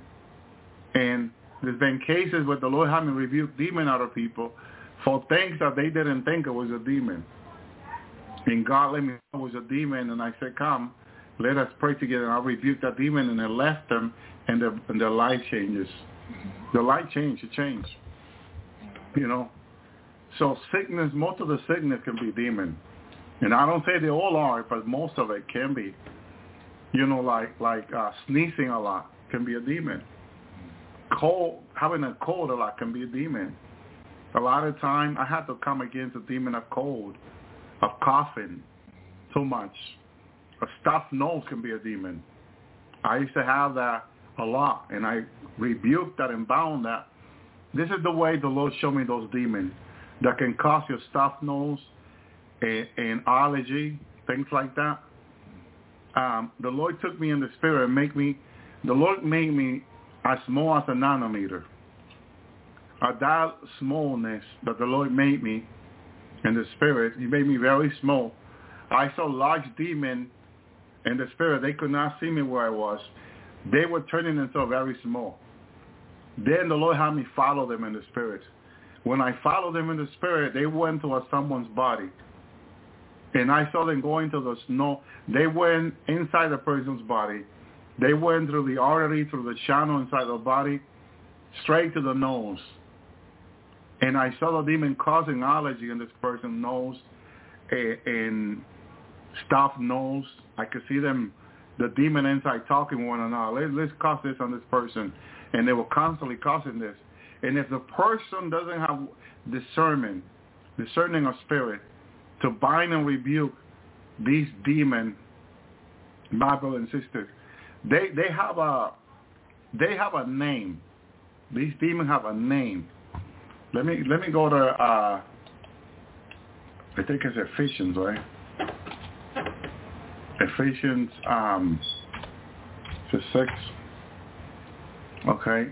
Well, we wrestle not, we wrestle not against flesh or blood, but against principality, against power, against rulers of darkness, whether spiritual wickedness. And uh, these are, these are, the one, they're power. The power I know. Powers are the one that, that can, but these power also can make themselves small. Okay. These power Okay? And they're able to because they're power. Okay? They're able to because they're power. Yes, it's a demon. Okay? So, uh, these demons are causing a, a sickness in the person's life. Allergies, sneezing, coughing constantly. These persons are every day doing this constantly, and they think it's okay. Oh, I'm just allergic. I understand about temporary allergy because uh, the pollen gets into your body, which uh, it made me sneeze. Okay, but if I see that it's trying to get out of control in my body, I begin to rebuke this power. Demons, because I saw them turning small to go into people's nose, nostril, and begin to cause these things. And to when I when I the Lord made me big again, came back to my body, I immediately uh, began to bind them and rebuke them. Bind. And you know, the first time I started binding these powers, they didn't want to leave. And what it was is that in my own body, since I confessed and gave them like a, like authority over my body to make me sick. Look, oh, I just have allergy, an example. We as a believer should never confess that. Right. Because if you confess that, you it's like you're giving them authority to attack you with allergy. Mm-hmm. Okay? Oh, I just have this or that. We should never be confessing anything for our body. Because that, that can, you can allow them through that word for them to attack you. Okay? And so what we need to do is bind them and rebuke these power that are attacked are, are with allergy, uh, even the demon of fear is a demon. You know, and some people get attacked by this demon a lot. What the demon does, it visits them, and then they have an open door. You know, if if you are being attacked by panic, and I know there's some people that are, that's a demon. And that demon has come into your life through an open door. What opened the door is what you need to ask the Lord in prayer and fasting and say, Lord, show me uh, through what is the open door for this demon. How did it come into your life? You need to ask the Lord to show you in a dream or in a vision. The Lord is faithful. You know, he'll show you. If you cannot hear the Lord yet speak to you, tell him to show you. You can always ask for him to speak to you, but tell him to show you. Or, or speak to you through a dream or vision, because it's still the same. Still the Lord speaking. And show you how. What is the open door? And repent the open door, because the open door can also be a generational line. Because God says in his word, I will visit the iniquity of the pa- parent until the first, second, third, fourth generation. Over the iniquity of them. So that's a generational line curse that came into your own life that you can confess in the name of the Lord Jesus through the cross that everything is forgiven to that was taken to the cross and repent and say, Lord, so I'm so sorry for this.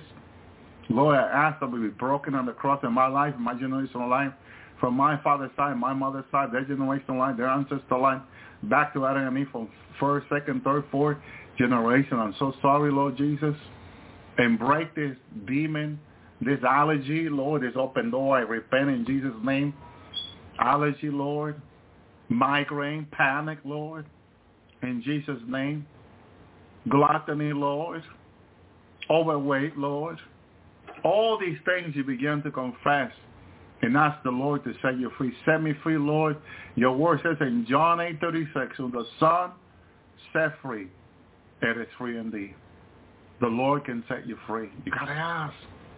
You got to ask. Ask and thou shalt receive. Thank you, Lord. Lord, let your people are getting tonight and billions of children what in you. We break, Lord, in the name of Jesus, oh, oh, word, oh, word like in which a spell against the Lord Yahweh to keep people from logging in, all the fallen Nephilim, we bind and rebuke in the name of Jesus. We ask for a permanent hedge of protection on the wall of fire on the Lord's Hour until we go home in Jesus' name. Hallelujah. Thank you, Lord. Very important. Very important, my brother and sister. We proclaim and declare what Jesus said in his word that we should have. And when you start doing this every day and you fast for it, you are serious, first of all, when you fast. And because that's what the Lord uh, revealed to me, that when we ask God for something and we fast about it, it means to God that we're serious about it. We really want it. Yeah. If you don't fast about it, you're not serious. But if you do fast, you are, are letting God know you're being serious about it. Mm-hmm. You know? Yeah. Thank you, Lord. So it's very important that we be serious for whatever we ask God. This is why Moses went to the mountain, he fasted. Elijah fasted. Jesus came and fasted, showed the seriousness of his ministry, 40 days, 49. The disciples fasted when Jesus left showing the seriousness of their ministry. Fasting is a sign that you're being serious with God. If you say, "Oh, I can't fast," you you you it's like you're making God a liar. No, you have to ask God that you want to fast. It Doesn't matter if you need to take if you take medication, if you have a sickness, like the sister that had to take so many medications that she could never fast, so she never fasted in her life. I said, dear sister, will you trust the Lord with your life, with your health, and fast for the Lord at least one day, and ask the Lord to set you free and heal you? And she did. By one o'clock, she was healed. Amen. She was healed, miraculous. She received her miracle that for many years she prayed, she never got. She got it through a day of fasting. My brother, so she was thanking me. I said, no, no, no. It wasn't me. It was the Lord. The we, Bible says ask. We ask. Okay? Yeah. You need to understand that obedience to God is better than sacrifice. Yeah. And what she did, she obeyed, and God blessed her. God blessed her for it. My friends, look at all the people that have taken the message that the Lord has given me serious, have wrote them down, had applied them to their life, like the sister, her 60-something years old, heard me talking about pride and unbelief to repent it faithfully and ask the Lord to increase her faith. She went, prayed for, for her grandchildren who would never wanted to hear or go to church or receive Jesus. And she went and did it, asked the Lord to increase her faith, faster and prayed. A few months after, my brother and sister, she felt the Lord increasing her faith. She asked for her, her grandchildren again. They received the Lord and they're going to church with her now. God did a, a tremendous miracle. She said, Brother Elvi, when you said this, God really touched me that that's exactly what I needed. Yeah. And I began to do what you said on, the, on your program and began to fast, began to repent pride and unbelief. My brother, my brother Elvi, every day, as much as I could every day, just saying I'm sorry to the Lord and repenting it. And ask the Lord to please increase my faith. That when I will pray for my grandchildren, God will, will move and, and will save them. That I will have the faith for it. She said, and she prayed. She emailed me a great email letting me know what happened, and they're saved now. She said, what a difference, Brother Elvi, when you pray. She said, I've been praying all along without faith, she says. You know how many people are doing that every day and they don't even know that alone? That they've been praying, praying faithfully without faith. And without faith, it is what? Impossible to please him. Say, say it loud. Without faith, it is impossible to please God. Yeah. That's that's the word of God. That's not my word. It's not the word of Brother Tolling. It's not the word of men. It's the word of God. Without faith, it is impossible to please him. So why people are spending hours every day in prayer without faith? Go ahead and explain that to me because I don't understand it. Yeah, you know, faith is actually a commandment because the Bible says, you know, um, the righteous shall live by faith, you know, and but we don't see it that way, you know. We tend to doubt, and that's why we have to repent. You know, we have to really repent our doubt and unbelief. We keep on doubting, you know. We have to repent it every day, you know, um, until until you feel like it's gone. You have to, you know, if you feel like it's still there, you have to repent it, you know, repent and and rebuke, you know, rebuke doubt, you know, and and uh, and cry out to the Lord for to increase to increase our faith. You know, we have to do that. And when I, you know, I understand it this way. I see it as, you know, as a commandment. You have, we have to believe that's the only way we can please God, and and we're actually saved by faith. You know, it is by faith that we're saved, and and uh, That is not of us. It's a gift from God. Yeah, So why was it? yeah, So it's, not an effort that you can put in. hmm It's a gift from God yeah, by yeah. faith. So it's God giving you something for believing. So that's how it comes. Yeah. Anything comes in God. This is the way the Lord explained it to me. You ask, and I give to you. He said to me that uh, it was this morning. You ask, and I give to you. So by faith, you ask, and God gives it to us. It is not that that we did something. We ask. He does it, and that's why he gets the glory. Because he's the one that does what we ask. yeah, You know, and that's how he explained it to me. I said, thank you, Lord, because we need to be reminded Yeah. So none of us can take any credit for it. Mm-hmm. But again, if we spend eight hours in prayer every day for 10 years and nothing happens, and then we ask the Lord, what happened, Lord? And the Lord says to me, like he, like he says to me, you've been praying, but you've been praying without faith. How do you feel about that? I feel sick. Yeah, it sounds. Uh, I, you know, in one way I feel happy because you want the Lord to rebuke you. You know, because the Bible says if your heart rebukes you, greater is God. So if God says to you, look, my son, look, my daughter, you've been praying for 10 years, but you've been praying without faith. What do you say? But God, I thought that that's what you said in your word to pray. Well, that's not only what he said. He also said to pray with faith. right. You know, this is why he, when he walked with his disciple, and he he said, "All right, go go Peter, John, go the group and go evangelize." And they went, and, and the, the father bring his child to his son to them that was still lunatic, right? And they couldn't rebuke the demons.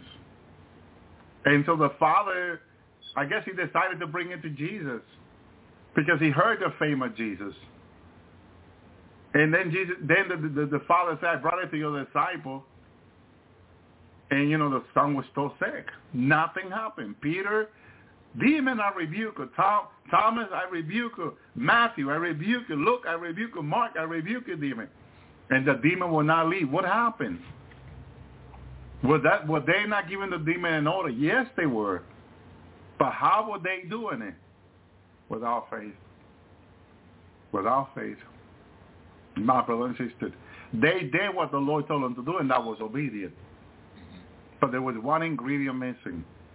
Imagine Peter and them swearing all day long, all afternoon, rebuking the demon, and the demon was still there laughing at them. Mm-hmm. And Jesus said, bring me the child and cast out the demon. Mm-hmm. Go, demon. And the demon left right away. And then the disciples said to, to the Lord, Lord, why, can't, why couldn't we rebuke? yeah. Yeah, they, it's a good question, Matthew, Peter. That's a good question. Be- Because of your little faith, mm-hmm. you know, your unbelief. And when you don't have faith, you know. How do you know that you, you don't have faith? You have unbelief. The place where faith should be reigning, the throne. Faith should have the throne in your life because faith is Jesus. Mm-hmm. You have something else which is called unbelief. Enthroned in where your faith should be. How do you know you're not walking by faith? Because you're doubting all the time. You're questioning whether it should be or not. When the Bible says to only believe. Okay? What happens when you don't only believe? And you have all this doubt and unbelief. Then you're not only believing. So what happened? You're offending God. You're offending the Lord because he told us to walk by faith. The righteous should walk by faith. So why are we not walking by faith? Why are we full of doubt, questioning God's word? I was telling Brother Tony earlier. Brother Tony, why do people spend so much time doubting God's word? Remember the question? What was it that you said? Uh, yeah, we were talking about, you know, about doubting earlier. Um, Why do people about spend so much time questioning God's word? Yeah, uh, yeah, we, were- you know, we were mentioning about, you know, uh, you know, doubt is gonna get us nowhere, you know, and uh, it's, uh, it's we have to believe. You know, we were talking about faith, and uh, Amen. and, Someone said menstrual, menstrual, bitter, angry. Uh, And it's, it's true in, in, in certain occasions with certain people who are bitter, unforgiveness, yeah, and so much more. And it's not like, cause this is the way the Lord began to teach me about faith.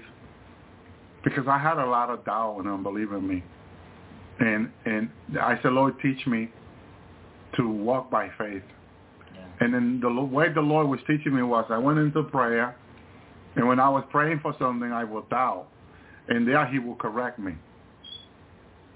Say, no, why why do you doubt? Would say to me. And then, okay, Lord, I'm sorry, I'm sorry. And then I began to repent again. You know, and he would do this several times to me, like every day. And, and in, in prayer, he would tell me that I will be doubting. Yeah. Because you know when you're doubting, when you're praying for something and you're asking God to do this, and you feel in your heart like you're, you're questioning, you're doubting it. Because that's what I was doing it. And he would rebuke me and say, no. Teaching me to pray with faith. Yeah. You know, that my brother and sister, when you pray with faith, you're not praying alone. You're praying with faith. You know, How, don't, don't you feel sometimes that you're like praying alone? If you're praying with faith, you're not praying alone. Your prayer goes with faith. God is doing something. Yeah. Something is happening. My brother and sister. Thank you, Lord. And that's how he wants us to pray with faith. Pray with faith. And if you don't feel, because a lot of people go by feeling, and be careful with feeling. Mm-hmm. Yeah.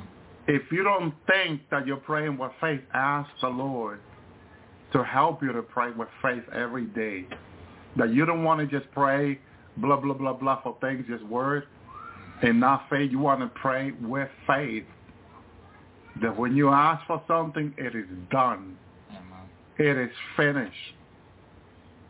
Okay? It has been answered. Okay. You know, I was praying this week in my midnight hour with the Lord. I meant to share this on Sunday. And I said, Lord, these people that these people that are asking me for all these petitions, which are thousands of them, Lord, will you answer these petitions? You know what the Lord says? Yes, I answer your petition. Clearly he says to me, yes. All these people that had asked me for these things, the Lord already had answered them. Some have already received it. Some are in our way to receive it. Mm-hmm. Like Sister Luna was asking for petition. All that had already been answered. In the moment we pray with faith, already has been answered. It's just when the person will receive it. If the person asks with faith or get it fast, the person asks with, with doubt, it takes longer. Yeah. Doubt is what keep us going around longer. Mm-hmm. What is my biblical base for what I'm saying? And I have one. I have a biblical faith base on what I'm saying right now. And my biblical base for it is the children of Israel in the wilderness. Mm-hmm. Why did it take them 40 years to get to the promised land? Because of the doubt and unbelief, the Bible says. As long as you doubt, it takes longer. That's why some people we can pray and they immediately receive. Other people we can pray, it takes them longer and longer and longer. The children of Israel, many, most of them doubted Moses and complained and murmured. And it took them 40 years to get to the promised land when it should have taken them about a month. Yeah, that's right. The longer three months. It took them 40 years. The question, some people say, why did Moses kept them 40 years going around? No, Moses was not in control. People got it wrong. Moses was the leader. But Moses was a leader being led by the greater leader, God. Moses was being led by God. Joshua was being led by God. All the great men of God was being led by God.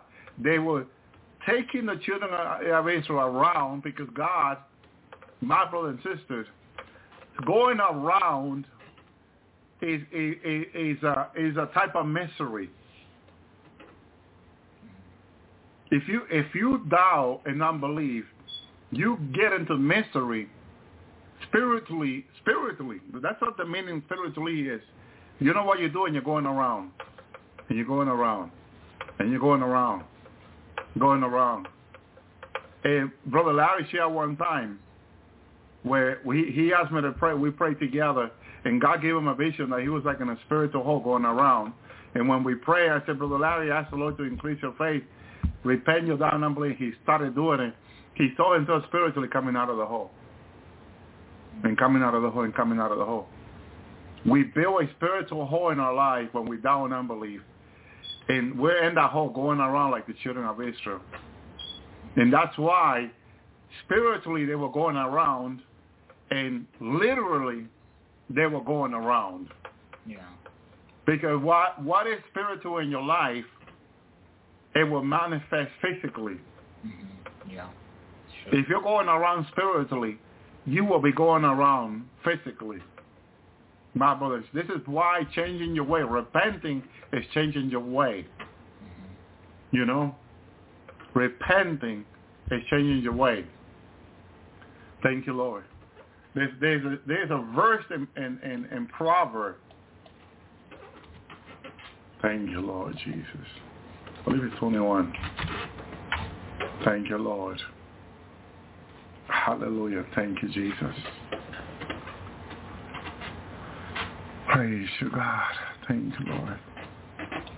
Thank you, Yeshua. God is so awesome. He is so good. Hallelujah. He that covereth his sin, probably uh, Proverbs 28, 18, 13, I'm sorry. He that covereth his sin shall not prosper. But he that confesseth and forsaketh, me, what happened? Shall have mercy. You know whose mercy is? Jesus. Right. We'll have Jesus. Mercy. You will have more of Jesus when you confess your sin and you forsaken them. Mm-hmm. He will give you more than himself to you. God will have mercy on you.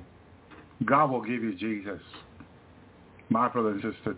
The reason why God told Adam and Eve then, his angel to get Adam and Eve out of the garden, he kicked them out of the garden was because then man would stretch his hand to the to the to the fruit of, of life, which was Jesus, and remain in sin forever, which was not the will of God that we remain in sin forever.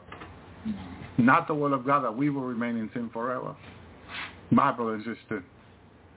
So, Adam and Eve in sin cannot have Jesus. Unless you repent, you cannot have Jesus. God will give you Jesus when you repent. And the more you repent, he give you more of Jesus. A more of Jesus. The more you repent, the more of Jesus he gives you. Because that's what we need. We need more of Jesus. We need more grace. We need more mercy every day. Yeah. And his grace and mercy is sufficient because Jesus is endless. Jesus is greater than the heavens. Jesus is greater than all creations because Jesus is first from creations. Hallelujah. Thank you, Lord. Praise you, God. Thank you, Lord.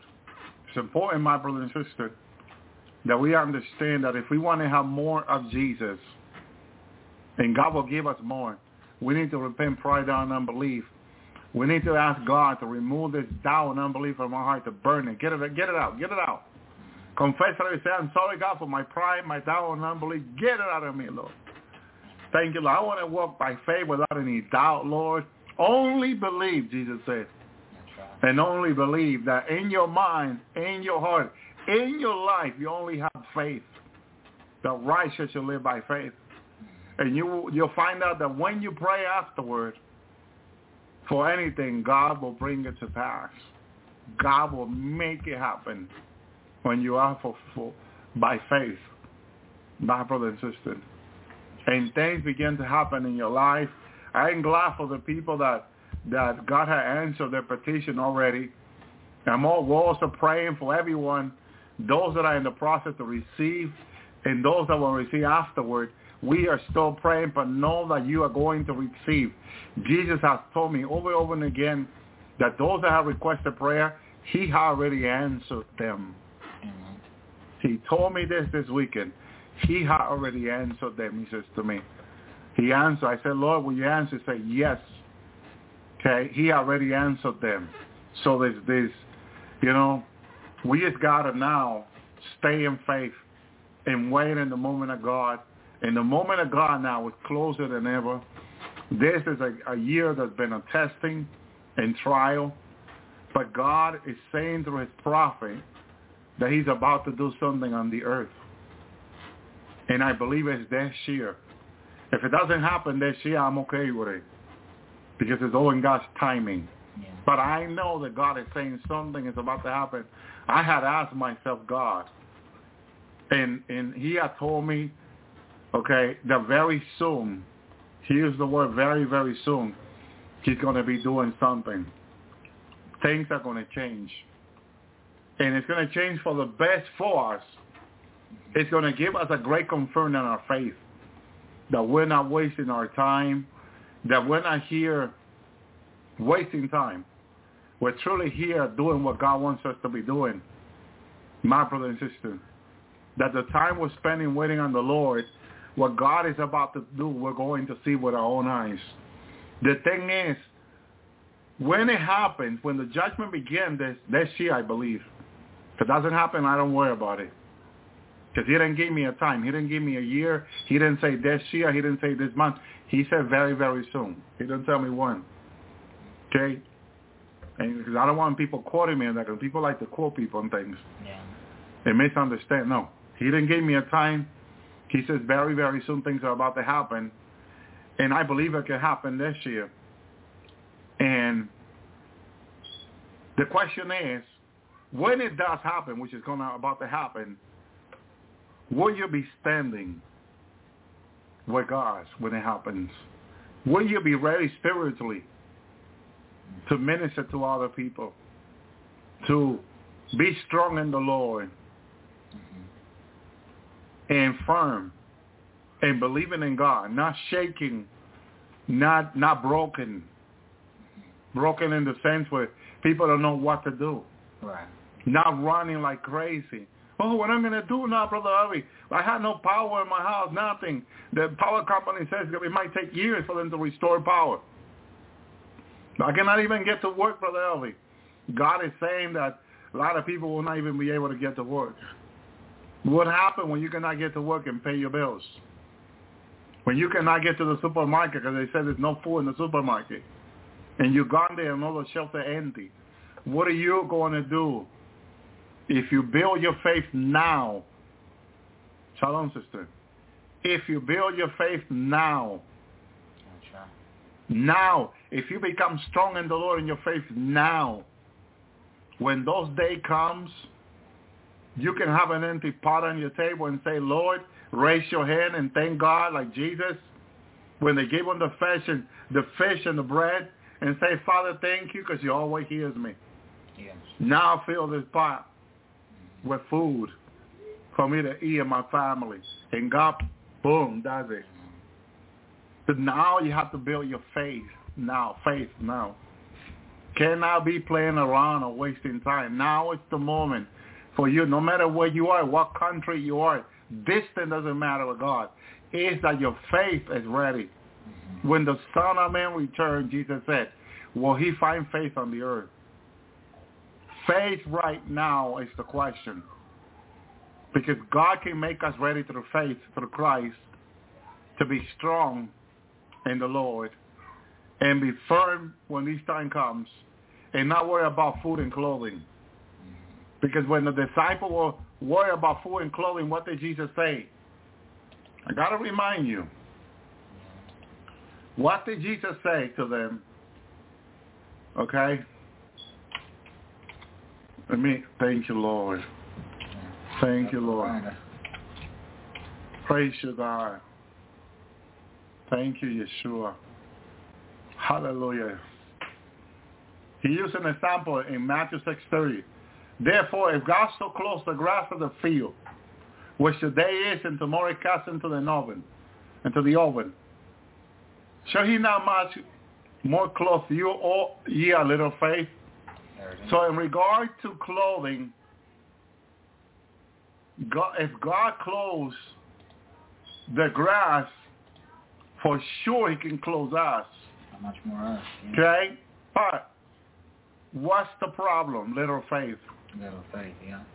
Again, tiny, tiny, more little than a mustard seed. It has to be more little than a mustard seed because Jesus said if you have faith the size of the mustard seed, you speak to the mountain, and be thrown into the sea and obey. So when you compare people's faith to the mustard seed, they're like a million to, to to, to the size of the sea of a mustard seed. The mustard seed is the smallest sea of all. And people faith don't even come to a 10% of a mustard seed in example. Because Jesus said that if you have faith as a mustard seed, and it's so small, so tiny. Well, you know, there were times that I felt insulted myself when I read that. Mm-hmm. Because I said, why can't my faith be at least the size of a mustard seed? Why? Personally, I was asking myself that question. That, Brother Tony, why can your faith be the size of the mustard seed?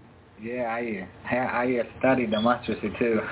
I realized, yeah, it was as the smallest of all the the seeds. I was like, man. And why can you not have that? Yeah, and so then you know I, I was like, I, you know that's that was telling me you know that our faith, you know, we need to have at least a little bit of faith. If we just have a little bit of faith, then we can tell any problem in our lives. You know, we can we can we can, you know, pray and it'll happen because that's a promise of God. If you just have that faith, it's going to happen. But it's because of you, your unbelief is not happening. And, uh, but yeah, that that to me was like, you know, that example there. I, I remember reading it and studying it. It's like I need, you know, it's one of those things that, you know, it challenges you a little because it, you know, because we need the faith. So it's like I gotta get the faith. You know, I I'll do whatever it takes to get that faith. And uh, at least a mustard seed, right? At least a mustard seed faith. Or an orange. Yeah, but that's teaching us also that you know there's no limit to it. You can go from, you know, like from the mustard seed. You know, you can go beyond that. You can. There's yeah. more to it. You know, that's the God can increase there. it more. Yeah. You know, he he can increase. Look, uh, Matthew eight twenty six. He said unto them, Why ye are fearful, ye uh, fearful ye little faith? Arose, rebuked the wind, and the city was great calm. That's one time. And this was now, see, the first was about clothing. These are now about natural events. Let me tell you about natural events. How many of you remember a few programs back that they were saying that the for this year, there's going to be a lot of uh, uh, hurricane coming. Remember that? Where are they? They said by by the by the time by the month of July, June, July, we were going to have I don't know 400 hurricanes, something like that. Where are they? Because we pray. Well, where are they? Where are the hurricanes? See, people forget. That's just a problem with us. We forget. Yeah. We forget. We forget. But go if you go back in the archive and you listen to the program, we talked about this. Okay? And look, well, we are what? July what? 23rd now? Or 25th? Yeah, 25th, yeah. 25th? Yeah. And where where are those uh, 400 hurricanes that were coming? Mm-hmm. You see? This is nature now that we're talking about. They're gone. They're gone with the wind. Same thing can be with many other things if we pray. Okay? My brother, this, this is an example now I'm giving you because I know a lot of people have forgotten about it. You know, they have forgotten we talked about this. But I knew this would happen also. It happens to me too. Okay? Matthew 14:31, and immediately he stretched out forth his hand and caught him and said unto him, Hold thou you little faith, what did thou thou? And this is Peter when he was walking over the water. Now, Peter's faith was a lot smaller than a mustard seed. Very, very small. But Peter was, was, was a challenger, I would say, my brother and sister. Because Peter believed the Lord. Yeah. And Peter said, you know what? If the Lord called me to walk on water, I'm going to do it. I'm going to try it. And Peter David began to walk on water. But he began to sink. Okay? But Jesus rebuked him for his little faith. So it might be that Peter stepped on by faith to the mustard seed, but then something happened. He down, and then he was sinking again, which happened to us up and down. I, I, I got through the up and down. Those are the up and down in our lives. When you're doubting one day, believing in another day, that's kind of what Peter was going through, the up and downs of life. But we have to repent for that too. Yeah. And believe. Let, let, let me tell you what happened years ago. A lot of people are going through a lot of trials years ago. And I said, you know, you can rebuke this trial. And a lot of people look at me as if I was crazy. Brother Elvi, God gives you the trial. What do you mean rebuke the trial? So not all trial comes from God. A lot of trial can be the enemy. Okay? Trials are the enemy. Temptations, trials are of God, and temptations are the enemy. Mm-hmm. And some temptation can be mixed, misunderstood as a trial, is what I meant to say. So in other words, the devil can be tempting you and making it feel like it's a trial. And you say, oh, God is testing me. No, it can be the devil. So some people are writing to me with trial that they were having, and as a Christian, they've always been having this trial. And to me, they were no trial of God. And I said, let's pray and rebuke those trials. You know what happened afterward? The people were not getting this trial anymore. I said, Brother, we thank you. I didn't know this. The enemy can make you believe in your life that you haven't, you're going through a trial. And it's not a trial, it's a temptation. The devil likes to come and tempt you and make, you know when the devil makes you feel down sometimes? And one day you're so down, you're like, you don't even feel like a believer. You're so negative that day. You think it's God putting you through something so hard. You say, oh God, whatever God's putting me through, I, I got to make it through. No, it could be the devil. What happens if you take authority and bind the try and rebuke it? It goes away in a second. And you don't feel like that anymore. Okay? You got to learn in the Lord these things. These are in your walk with God. So these people that were going through this, I help them when we pray, and they were gone out of their lives. They're like, wow, I really thought this was from God, Brother Elvi. See, the enemy can make certain things may believe it's God, and it's not. It's the enemy. Yeah. Yes, I cancel disease, yeah. So please understand these things. These are important. Matthew 16, So, but when Jesus perceived this, he said unto them, Oh, ye a little faith, why reason ye not mind yourself, because ye have brought no bread. See, their lack of faith, they thought that they didn't bring enough food, and it was a lack of faith. Okay? Because I, I believe the question was, how are they going to feed those people? I mean, thank you, Lord. Thank you, Yeshua. And it's okay for you to think and say, you know, how we're going to, hallelujah. Praise the Lord. His disciple came to the other side. They have forgotten to take bread. Okay? So reason saying because he will take they take no bread. You say, see the unto them ye little faith because he had no bread. Do you're not understand? You remember the five law, of the five thousand, how many baskets were, were took up. So see, they're they're there. You know, they they it was a lack of bread, which the disciple but they were acting, you know, after the the Lord did a 5,000 bread and fish miracle for everyone to eat. Still after that, they were struggling with faith. Because he still rebuked them for little faith. So uh, I say I say years ago, you know, sometimes you got to be careful with certain people. I said this years ago, and it is this: you can take people with you in, in ministry, an example, and they can see miracle happen, and they still question every single miracle. Because I used to uh, work with people like that, live with people like that. And you know what? I started taking people like that with me. Because they saw the miracle and they still question it. And when someone has that problem with God, that's a problem. Because that's between them and God. And if you have them in the ministry, to the point where I had to, I went to pray for a man who had cancer and I know God could heal this man. But this brother that was doubting wanted to come and pray with me. And I said, no, I'm going to go there and pray it alone. And he got offended. Oh, why can't I pray with you? I'm a Christian too. And I said, no, I need to go and pray with him. You know? And I went in there. The power of God came and healed this man. He got up and from, from the bed. Instantly healed. And when he saw him, he was shocked.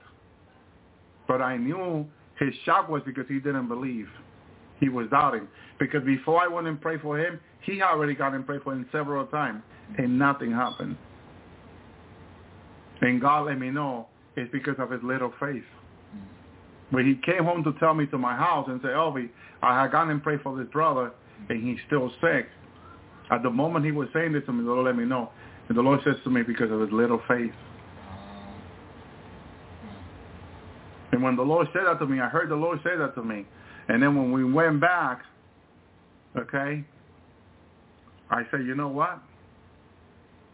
I, I, I, I, I you know, I, he cannot go in with me. Because see, if you are going down, if you go with, with a doubter, he can make you doubt Yeah. before you pray. And I'm going there with faith, believing that God's going to raise his men. I can feel the manifestation of faith I mean, the spirit of faith, God, mm-hmm. In me. And and if he makes me doubt, God can walk away from me at that very moment and say, no, you go there alone because you're doubting me. That's right. God will go in there with you when you believe. Mm-hmm. The Lord can walk into a room with you when you believe. But if you doubt, he may walk away. You're offending him. That's right. Yeah. You know, so this is why I said, no, you need to wait with me outside. And you know, he wanted, no, brother, now, now. I said, please, we'll talk about this later. You know, yes, and like the, the young man that was rebuking the, he was rebuking a demon. I was rebuking the demon. And the demon would not leave. And he's, he was, I'm so thirsty I can drink a cold. And the demon said, me too. so, so, you know, it's just, the fact of the matter is that without faith it is impossible to please God. Next verse. Let me go to the next verse. My Lord, help us. Because Yeah. faith is important. Yeah. Luke twelve twenty eight. And then the same thing, if God clothes the grass, okay. Thank you, Lord. Thank you, Lord. Luke nineteen seventeen. He said unto him, Well done, the good servant, because thou hast been faithful in very little, thou hast authority over ten cities. See, God will increase you the, the, the okay, what I wanted to find was Luke 17, which I, in the moment I was talking, it, it just went from me. Thank you, Lord. The disciple said to the Lord to increase our faith. Thank you, Jesus. Hallelujah. Praise you, Lord. And and we need to ask the Lord. The apostle said unto the Lord, at this moment, it was like their graduation. Because Jesus is about to take, being ta- taken, Jesus is about to be taken away from them. Okay? Mm-hmm. Yeah. And, and he began, he said, he said unto his disciples, it is impossible, but the offense will come. Woe unto him to whom they will come. It is better for him to a millstone be hanged about his neck, cast him into the sea, that he should cause any of the little ones to fall. Take heed yourself that if thy brother trespass against thee, rebuke him, and, and if he repent, forgive him. Very important we do this. Yeah. Okay? And if he tra- notice that forgiving is part of you growing in faith. If you haven't forgiven towards someone, you may have problem growing in faith. There are things that can hold you for growing in faith. Yeah. Because there's a lot of people who have that question. And if he trespass against thee seven times in a day, seven times in a day, turn against thee saying, repent, and thou should forgive him. Now, verse, four, verse 5. After they got all this that Jesus just gave them, uh, this whole Bible study, that he just gave them, okay, Lord, we, we receive, okay, okay. Here's, here's, the, here's their response. Because when God, when God asks you a question like, who have believed our report? You have to have a response with God spiritually. And your response can be prayer, fasting. That's a response. That's your responding to Father, to the Holy Spirit, to the Lord, saying, okay, Lord, make me ready when you pray and fast. The apostle said unto the Lord, what do they say? Increase our faith. Why? Why do they ask the Lord to increase our faith? They knew it was. Because they just find out in this Bible study that they had little faith. Yeah. So many times the Lord rebuking them because of their little faith. They just noticed. They just was able to see themselves. Mm-hmm. Because that's what God does. God is showing us what's inside of us. Yeah. I, I love what Sister used to say. You know what I pray every day to the Lord? Lord, show me what's inside of me that is not pleasing to you. It's a mm-hmm. simple prayer, but it's powerful. Yeah. Because if a God can show you what's inside of you and not pleasing to him, then you you change those things. You're repentant and you ask the Lord. Again, hallelujah. Yes, thank you. You see what he say? Because it's difficult to forgive uh, their constant offender. If people are offending you every day, that's the harder thing to do. Yeah. Forgive them. Yeah. Isn't it hard? Yeah, it gets difficult. Yeah. That affects your faith Yeah. to be an increase. Yeah. But if you can overcome that Mhm. and you can pray to the Lord to help you forgive and you do everything in you to forgive the person and ask the Lord to increase your faith, Amen. your faith will be increased. So your unforgiveness can hold you back. The Lord showed me that. Yes. But if you ask the Lord, turn in the other cheek. Stagnate is what it is. Yeah. Yeah. So the apostle said unto the Lord, they were not disciples at this moment anymore because Jesus is about to die on the cross and go away. They're now apostle. Okay? They're mature men and women of God because Mary and Mary Magdalene were there.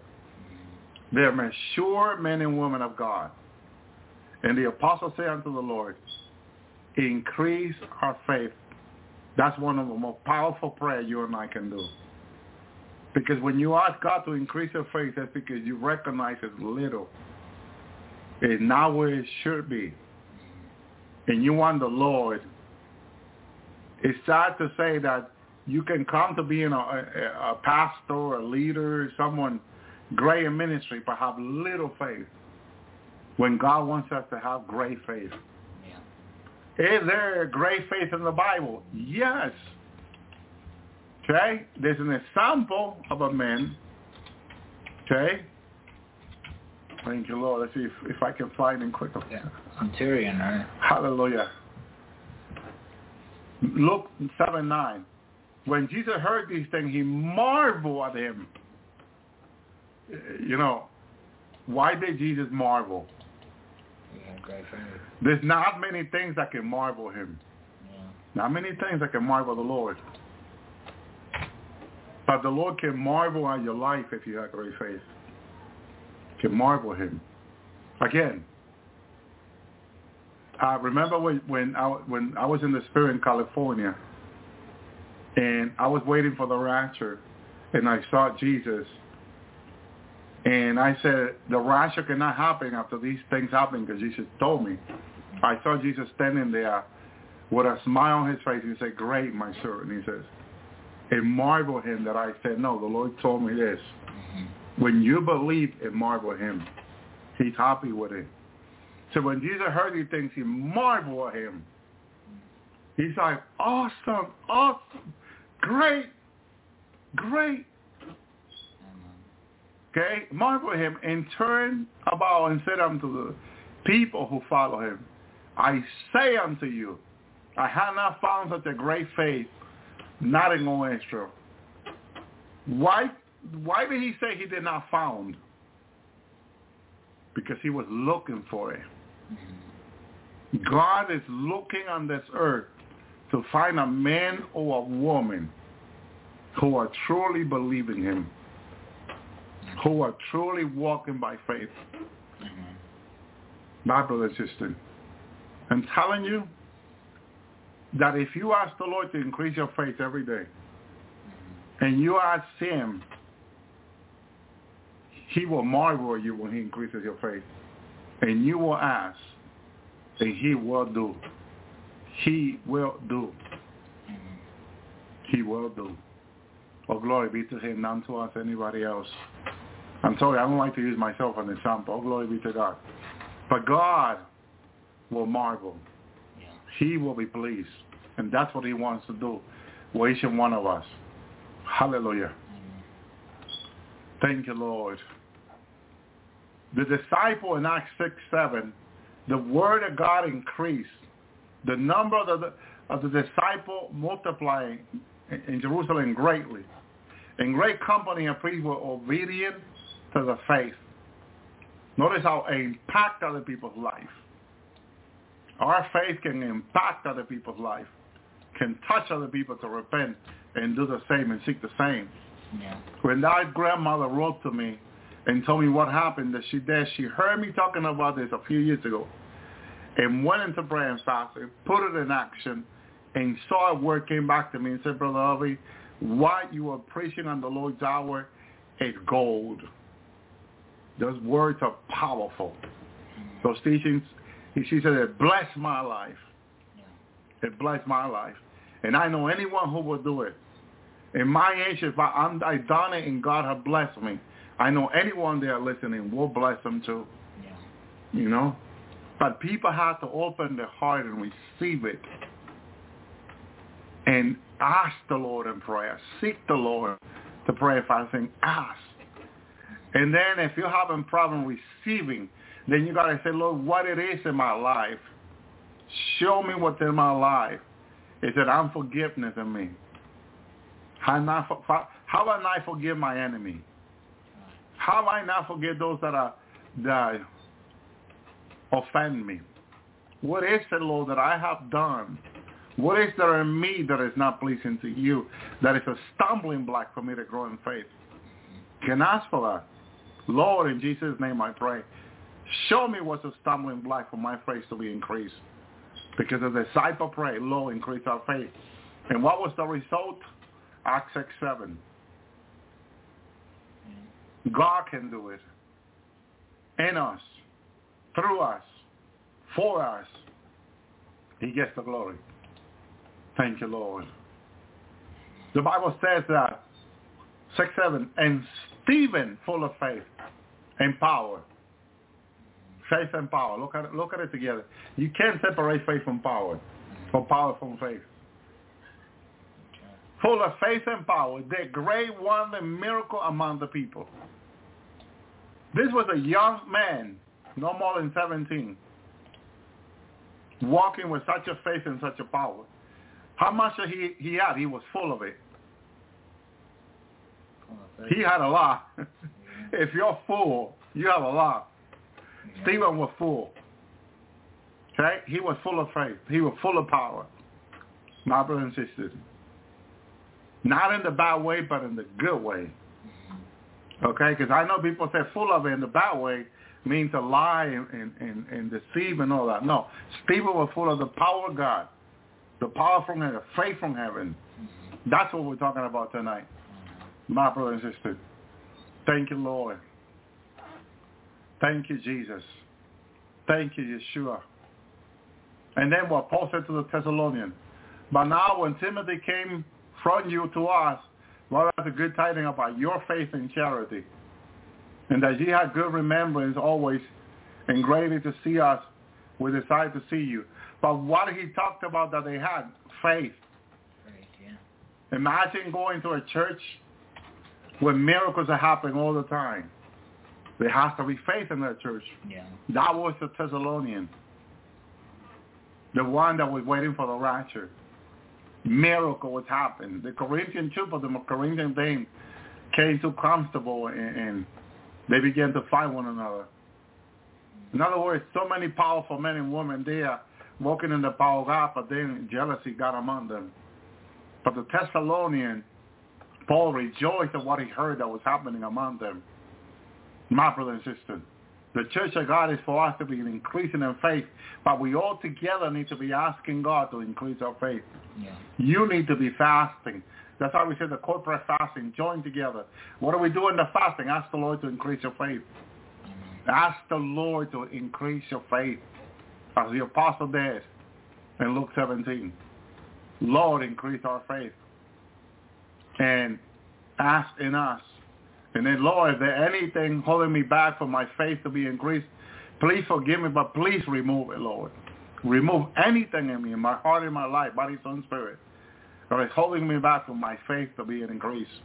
Why, Lord? Why do you want the Lord to increase your faith? Because you want to pray with faith?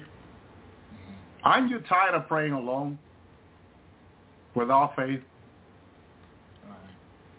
Don't you want to pray with faith? I got tired of it when the Lord said that I was not praying with faith. I said, what? And I was praying for years. And then when he says to me that I, I wasn't praying with faith, and I said, okay, Lord, I began to repent. Lord, increase my faith. Yeah. I want to pray with faith. And I began to repent and ask. In the moment I began to pray with faith for my family, immediately they began to be safe. It happened within months. I didn't need it to wait years anymore. I had I had spent years praying for it. Nothing happened. And the moment the Lord told me I was praying without faith, and I began to seek the Lord and fasting and prayer to increase my faith, that whatever it asked in me to, re- to remove it, but I wanted to pray with faith. Yeah. I said, Lord, please increase my faith. Increase my faith every day. I repent pride down and unbelief, which I had a lot. My brother and sister, I began to pray for my family. My brother came to the Lord. My aunt's uncle came to the Lord. My, I remember two of my brothers confessed the Lord as the Lord and Savior. My mom came to the Lord. People began to be saved in my family in the island in New Jersey. They began to be in saved after Jesus told me that I was praying without faith and I began to ask. I noticed the difference of praying with faith now than praying without faith before. Because praying without faith before, I wasn't seeing much. Nothing was happening. But as I began to pray with faith, door was being opened. Mountain was being moved in my behalf because it were things that I didn't see a way through. But when I began to pray with faith, they were being removed out of the way. Yeah. Things started happening, my brother and sister. I thank the Lord. I thank you, Jesus. So how can I not share what the Lord has done in my life to be a blessing to millions of life I know? Millions if they receive it. They need to open their heart to receive it. Lord, I pray their heart will be open to receive it in Jesus' name. Hallelujah. Receive it in the name of the Lord Jesus. Open your heart for the Lord to increase your faith like the disciple. Ask the Lord to heal your heart, restore your heart, for you to begin to be grown in faith, for your faith to be increased. So you will pray with faith and not without it. Because without faith it is impossible to please God. You want to please God. You want to please your Father in heaven. You want to please the Lord and the Holy Spirit. Because if you pray to the Lord and the Holy Spirit and Father without faith, it is impossible to please him. You will notice a difference when you pray with faith. Things will happen. Things will happen when you pray with faith. Yeah. If you so far have been, have been praying for years without faith and things are not changed, you need to repent, of pride on believe more. You need to get in fasting with the Lord and ask the Lord to remove from your heart and your life whatever it is, body, soul, spirit, that is not pleasing to him because you need to pray with faith. You cannot afford to be praying without faith. Take it serious. Please take it serious. You cannot afford to be praying without faith because nothing would happen. But if you pray with faith, you will see the hand of God move. Mm-hmm. Yeah. You will see it. Okay? That's what Isaiah 53 says. Who have believed our report? And to whom the hand of God has been revealed to. When you believe the hand of God will remove it, will move in your in your behalf. And will make the impossible thing possible for you. And you will rejoice in the Lord. Why so many Christians not rejoicing? Because they're not seeing the hand of God move in their lives, in their family lives. Because they're praying without faith. And it's out because you say, I'm a believer, but there's no believing in you. Imagine this calling is for believer. This calling is for Christian, Christ like, Christ believer. Imagine Christ believer without faith. That made no sense to me, right? No, no. So we need to get God, we need to get with God on this and get serious. Get serious. Don't take it lightly. Some people laugh about it and they take it lightly. Don't take this lightly. This is life and death. Okay. As a believer, you want to have faith. You want to pray with faith.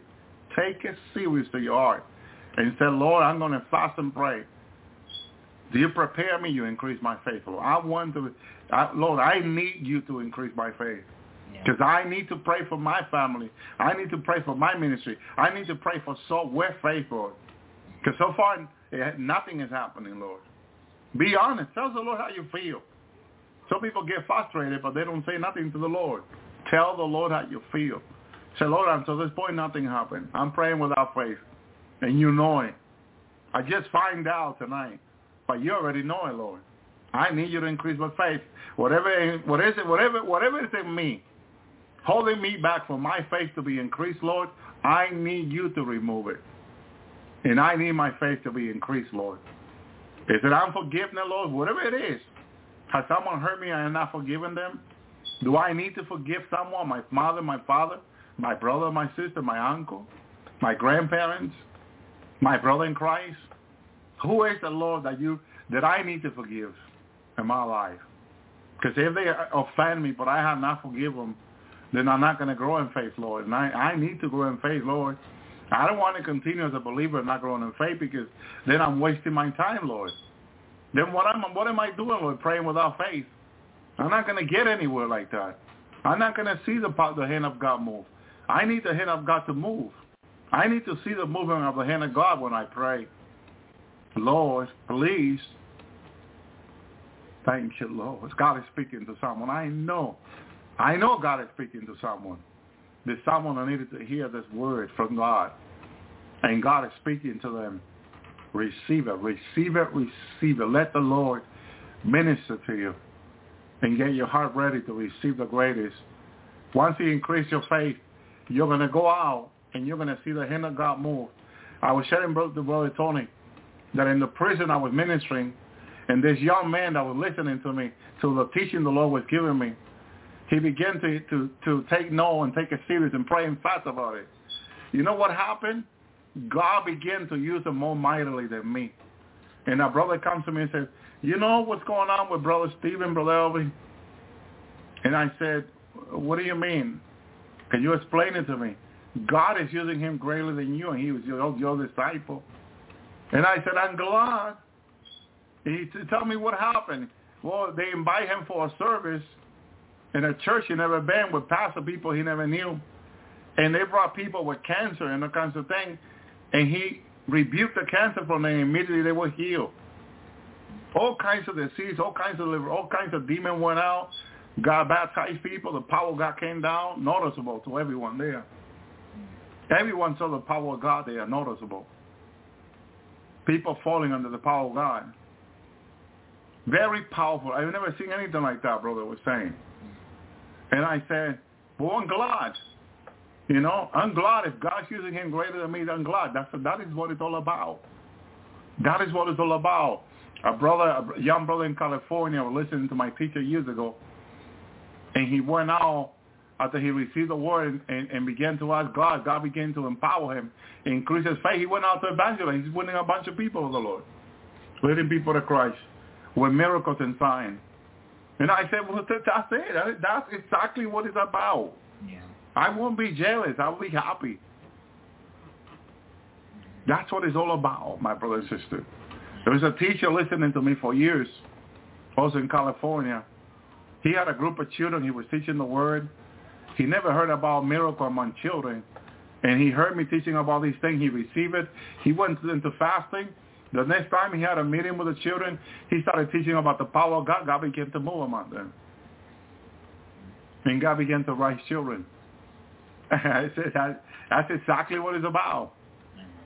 He heard it on the Lord's Hour. He took it serious. He took it into fasting. He went into the Word. He put all the verses together. He started praying about it. God to increase his faith. Everything changed in his life and in his class with all the children. He was not the same teacher anymore. He began to teach with power. Thank you, Lord. That is what it's all about. I won't be jealous if God, sister, brother begin to raise you and use you more than me. No, but then share with other people Yeah. what God has given you. Freely you receive, freely you give. Amen. That is what it's all about. Hallelujah. Thank you, Lord. That is all about. I know my brother Tony is, is receiving. Hell yeah. He could want he wants us to use them, and God will use them. That that that's coming. Thank you, Lord. But that's all about. We learn now what God has given us, sharing what I revealed to us, and then you take it, you take it out there, and you see the mighty hand of God Yeah. in, in other people's life and lead people to Christ. Have a powerful ministry. Thank you, Lord. And you know that all come from the Lord because he's a teacher. We are all, all, all learned of him who is humble and meek of heart so we can find peace for our soul. My brother and sister, he, he's the one that teaches us. Thank you, Lord. Thank you, God, for Jesus. So important, my brother and sister. Yes, we stay humble. So little faith is the problem. Hallelujah. There's another one in, in Matthew 15, 28.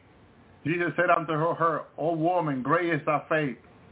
Be thou unto thee. And let me let me go back here because I love this story. Every story needs to be told. Hallelujah. Hallelujah. Thank you, Jesus. This is when the woman, uh, praise you, Lord God. It says, behold, a woman of Canaan came out. Go ahead, brother. Read it for me. Yeah. Thank you, Lord. And behold, a woman of Canaan came out of the same region and cried unto him, saying, Have mercy on me, O Lord, thou son of David. My daughter is grievous, grievously vexed with the devil.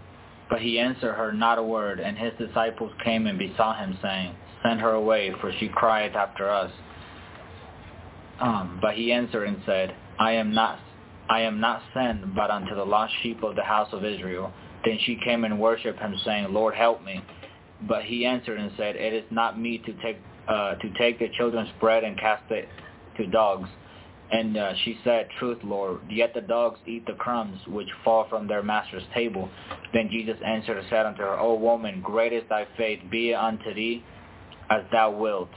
And her uh, and her daughter was made whole from that very hour. There you go. So you notice how the Lord, when he sees faith in someone, Yeah. he acknowledges it. He acknowledged the faith in people.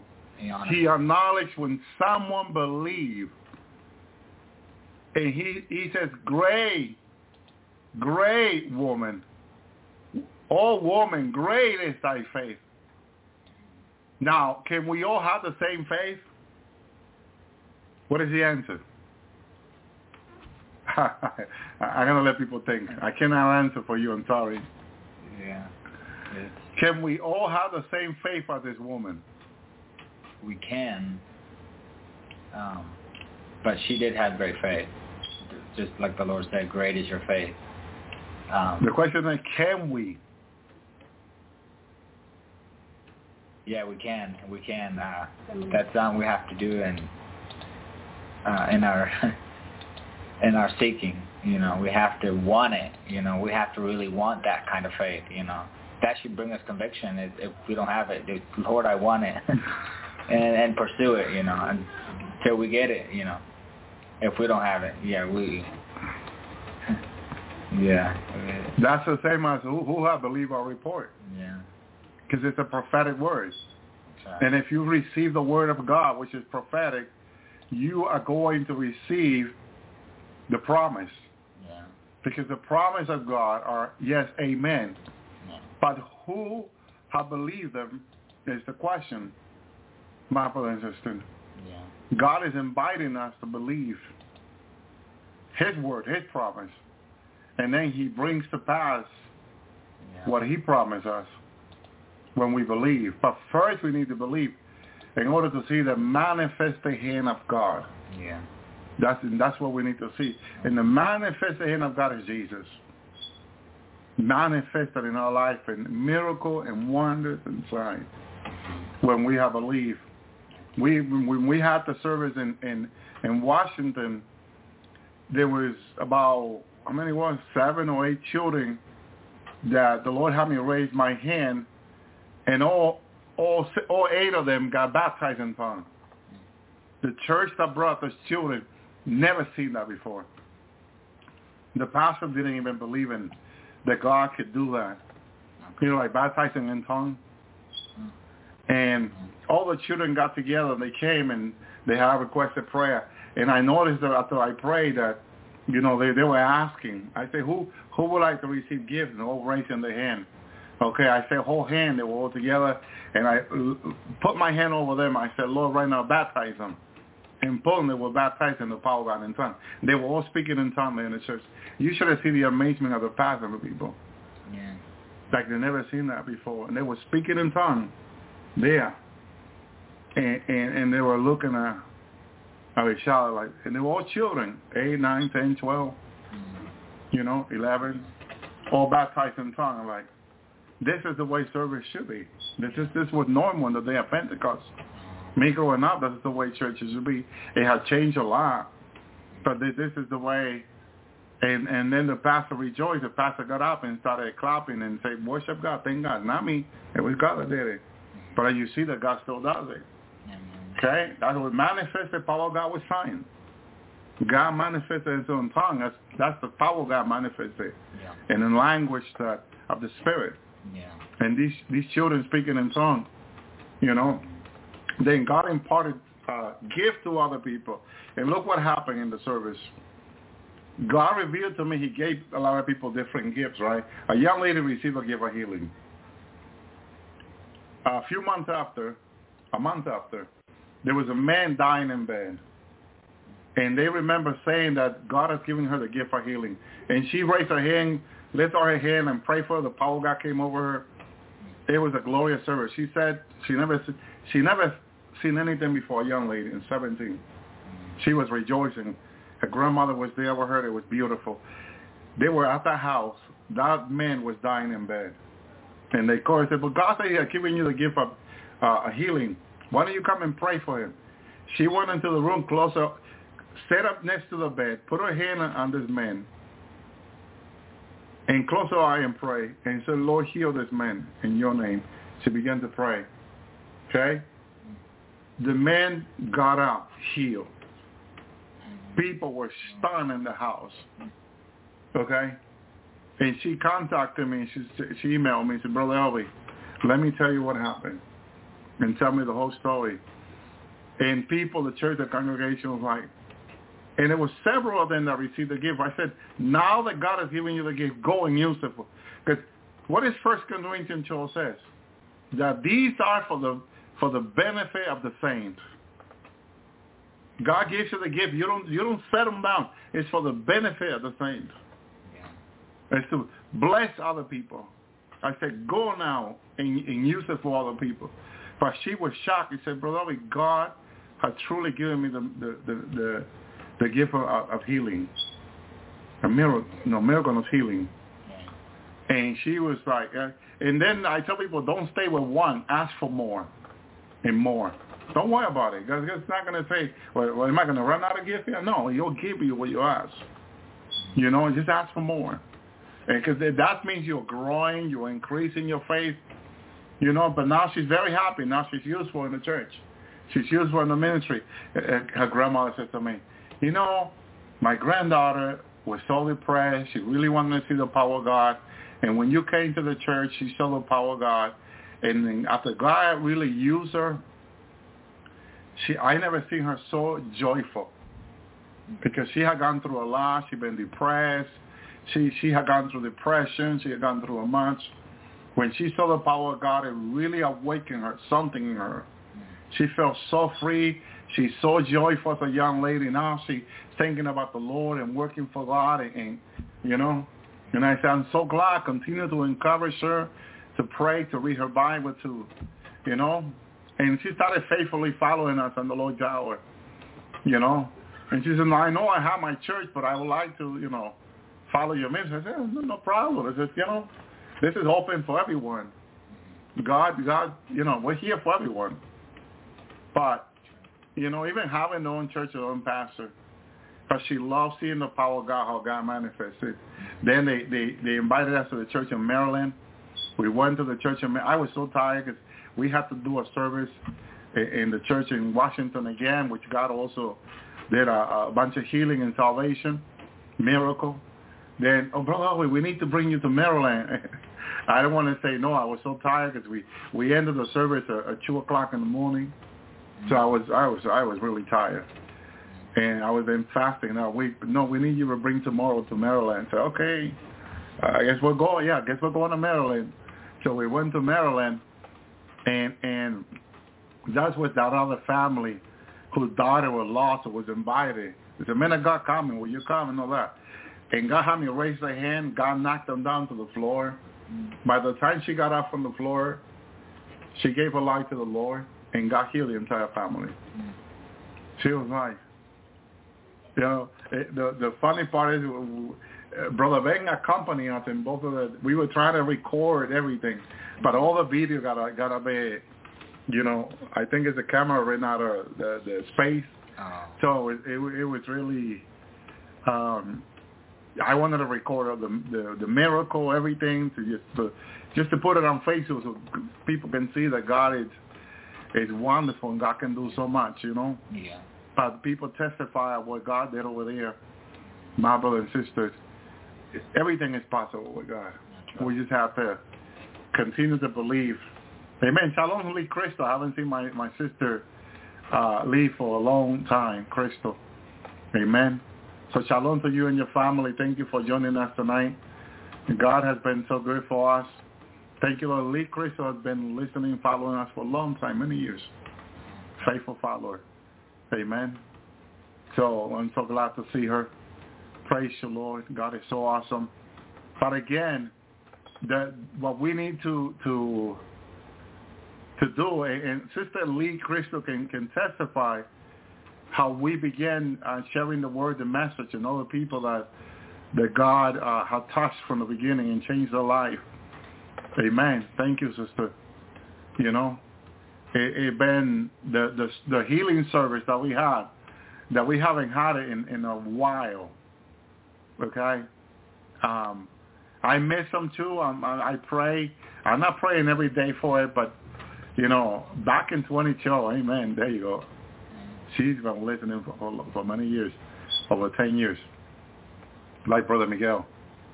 But again, um, we we want to get back to those miracle again. Amen. God is still with us. Um, thank you, Lord.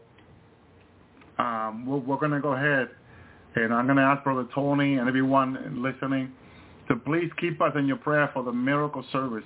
We need to do one. Um, um, we need to have a miracle service. We need to have the Lord come and visit us from heaven and come and touch all the sick and heal them. My brother and sister. The Lord is faithful. I remember when he told me in heaven, come together with your brothers and sisters and ask me to come and I will come, he says.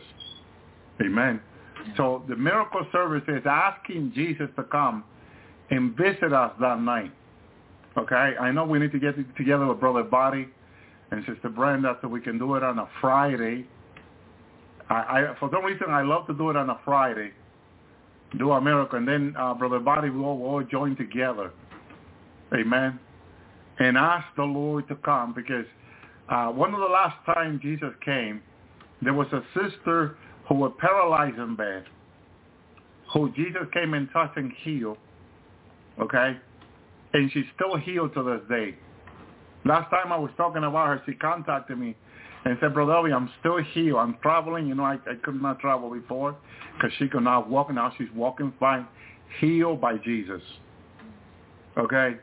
There were many miracles, many healing, but I still remember that healing of her. In case she's listening tonight, my I, I forget her name, but I don't forget her miracle. Jesus came that night. I saw the Lord, came by her bed, put his hand on her head, and she was healed from that day. She got up from bed and she went walking fence. So these these healing that that we did, that Jesus came, was so powerful that that people got healed mightily by the touching hand of Jesus, and they actually felt the hand of Jesus touching them. Not because I'm saying it. When we asked Jesus to come, people felt the hand of Jesus on their shoulder, on their head, on their back. They felt the hand of fire of Jesus touching them and healing them, and immediately they were healed. People can testify of that. Oh, glory be to the Lord. Amen. So, please, because I would like to have at least four, Sister Carla, Brother Body, and maybe two other more persons joining us in the healing service. What we can do, you know, like we done before, some of the people that are, that's been here early, we did like five or six people, and we all prayed together, and and we all asked the Lord to come, and we asked the Lord to hear, and we all took like half an hour each of one, or 20 minutes, or 10 minutes could be, praying, and claiming the word and the promise, and the miracle follow. The miracle follow. You know, we came by Pastor James. I still in contact with Pastor James. We we need a good group to join us, and and it will have we will have to invite many people. We have to let people know ahead, weeks ahead, before we have the miracle service again, because we would like to have a few hundred listening, even a few thousands of people listening, for this miracle to to come, for them to receive Jesus, and for Jesus to come in here. Because I'm going to ask the Lord. We are going to ask the Lord for him to come in that day and that weekend. The power of the Lord came to be so real on that Friday that people through the weekend, through the, still um, Sunday and Monday can feel the anointing all over the, of the Lord. The power of God, very powerful anointing. So when I tell you that when he comes, he anoints us. He'll touch each and one of us. I, I will feel him standing before, right beside me on my back, laying hand on me and and the the electricity and power that goes through my body is awesome. I love it, and, and it's something that we need because it'll stay on me for days and weeks. I love it. I love it. The Lord when He comes. I love Him.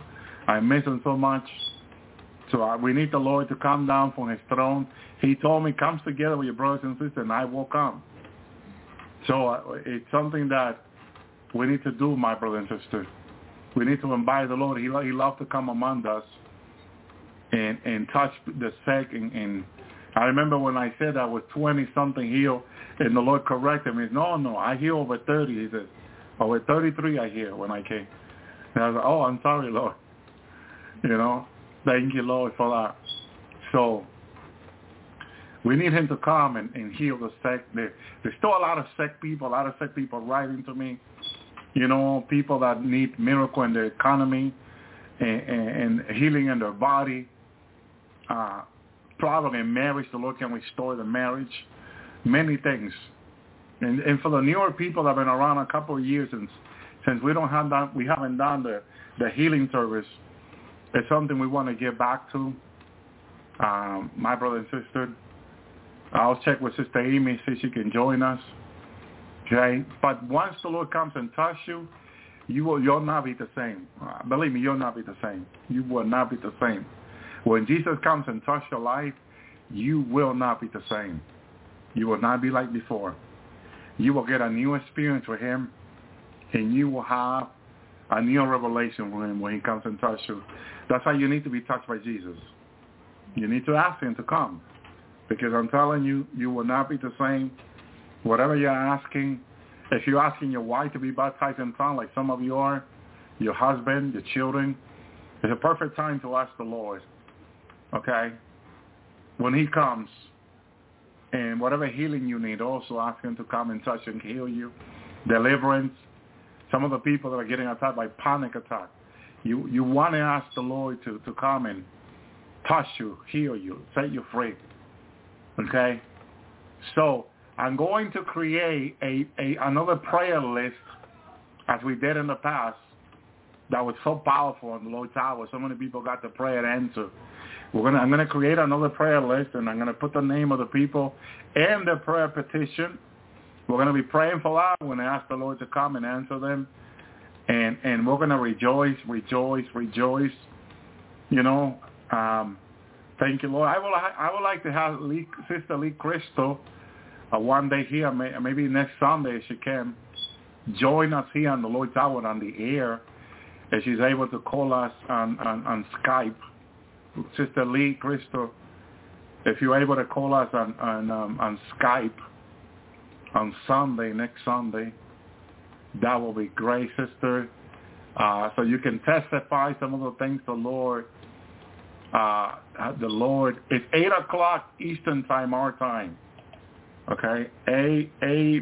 Let me put it there. Eastern time. Our our time zone. I know the time zone. Uh, okay, you don't use Skype. Uh, you could use Skype. I believe it's for free, or uh, we have the the the the the, the guest number here.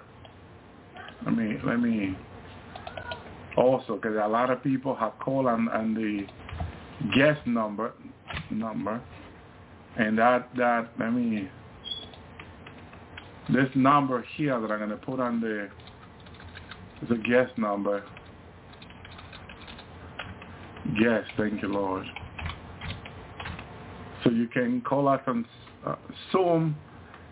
You can call on Zoom. I think you can Zoom, and maybe if you can use that number, because this number here from New York, that's where our BlogTalkRadio is. Okay? If you can join us on, on Sunday, maybe you can call from Zoom on that number or let you call. Um, that will be great. Okay. Uh, yeah, some people say Skype don't don't work in some countries, but it'll be great. She's a great sister in the Lord. I'll be glad to have her on the Lord's hour. Amen. Thank, as we have Brother Miguel before, I would like to have him again. Some people can remember our brothers and sisters. In other country, but we're all together in Christ. We're one in Christ. Amen. Thank you, Lord, because it's, it's just so powerful. So, so powerful. So let me know, sister, how you can do it. Amen. Thank you, Lord. Uh, through WhatsApp, maybe WhatsApp will be a way to call, but or Zoom. Amen.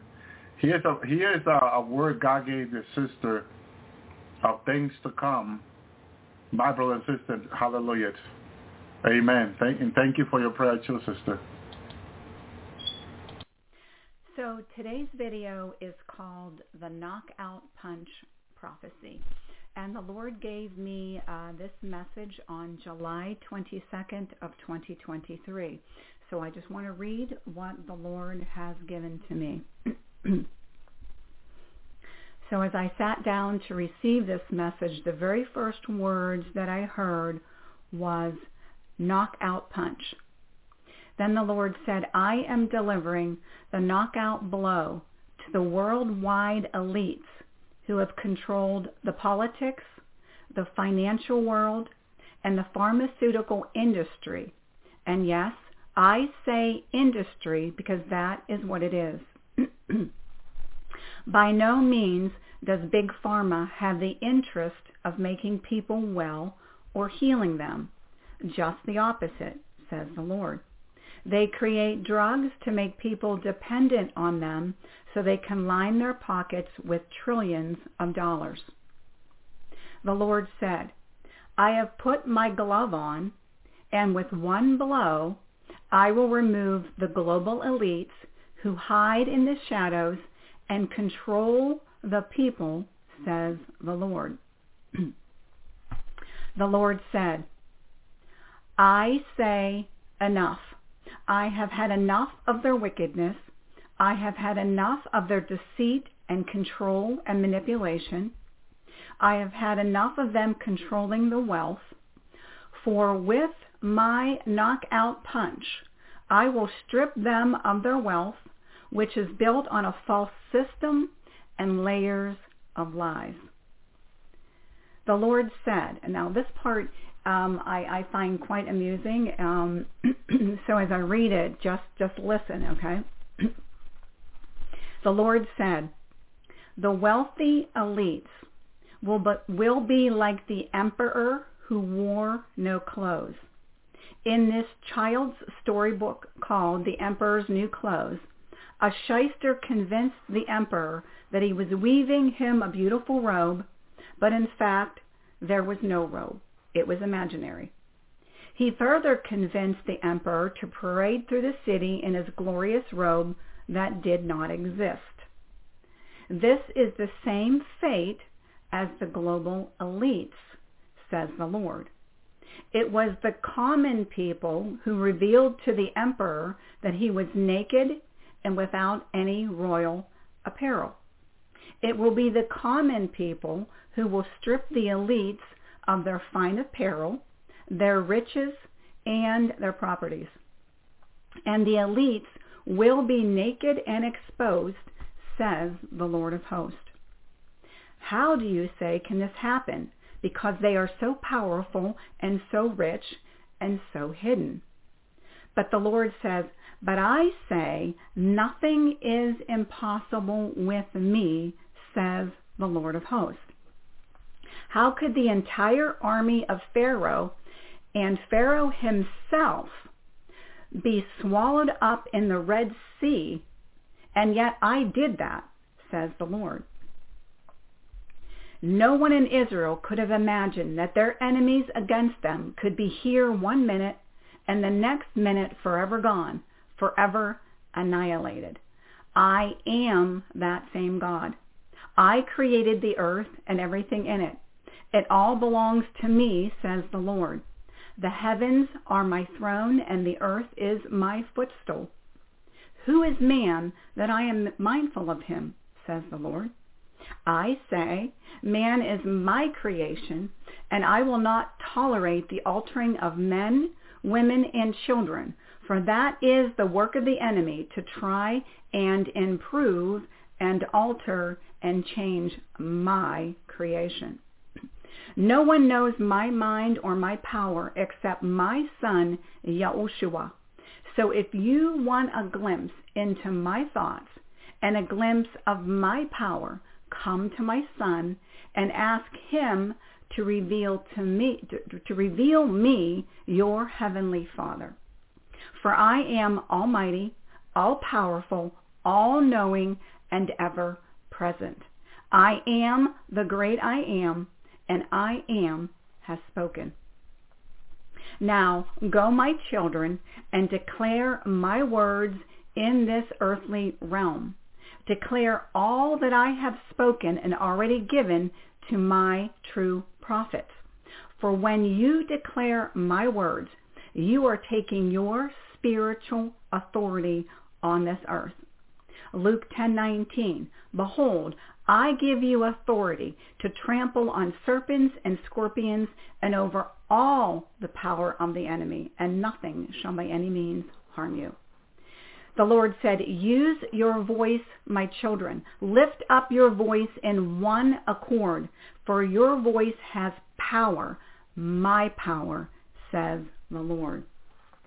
So what I want to do here at the end is I want to give you some examples of how to make these declarations of what has already been said by uh, me and by other prophets.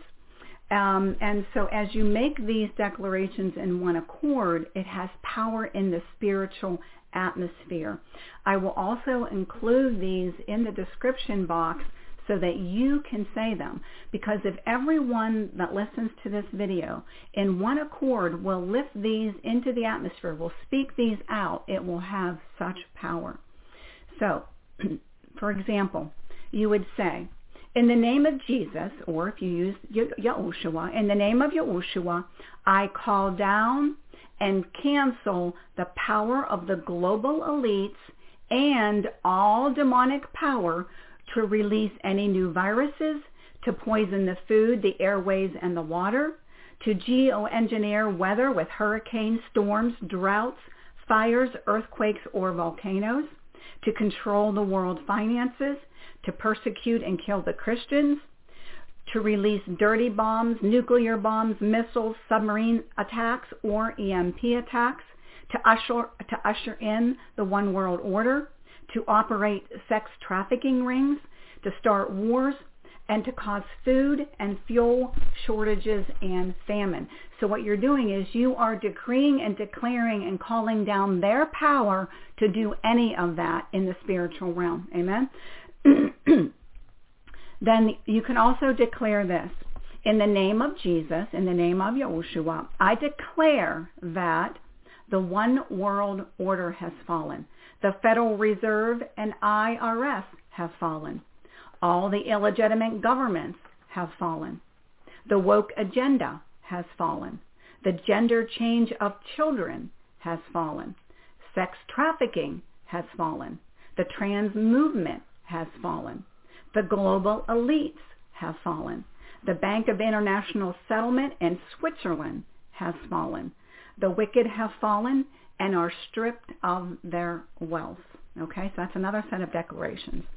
Um, and then here is one other set.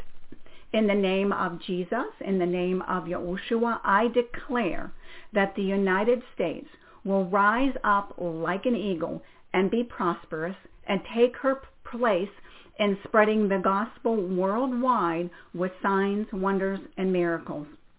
In the name of Jesus, Yahushua, I declare there will be a great transference of wealth from the wicked to the righteous. In the name of Jesus, Yahushua, I declare that all the charges and indictments against President Donald J. Trump will not stick and they will be water off of a duck's back. In the name of Jesus, in the name of Yahushua, I declare that President Donald J. Trump will win the 2024 election. So if you declare these things in faith, we're going to watch and see how Father God is going to perform his word. Hallelujah.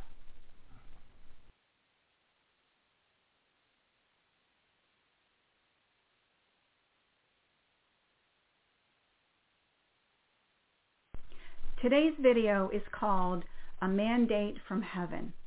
So I want to share with you how the Holy Spirit downloaded this uh, prophecy to, to me. Um, he directed me to go to Jeremiah chapter 37 and to read it.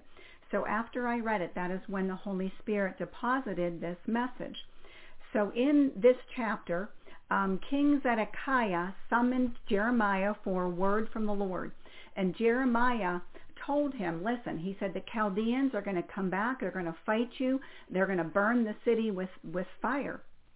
Um, in Jeremiah 37, 2, it says this, But neither King Zedekiah nor his servants nor the people of the land gave heed to the words of the Lord which he spoke by the prophet Jeremiah. As soon as I read that scripture, that is when the Holy Spirit began to download this message to me, so I want to read it to you. The Lord said, Child, you see how the king of Judah did not listen or take heed to Jeremiah's prophecy. It's no different today. The leaders of the nations are not listening or taking heed to my prophets either. Their ears are stopped up and their hearts are hardened. But their fate will be the same as King Zedekiah. So let's see in Scripture what happened to the king. In Jeremiah chapter 39, verses 6 to 8. Then the king of Babylon killed the sons of Zedekiah before his eyes in Riblah. The king of Babylon, also killed all the nobles of Judah. Moreover, he put out Zedekiah's eyes and bound him with bronze fetters to carry him off to Babylon.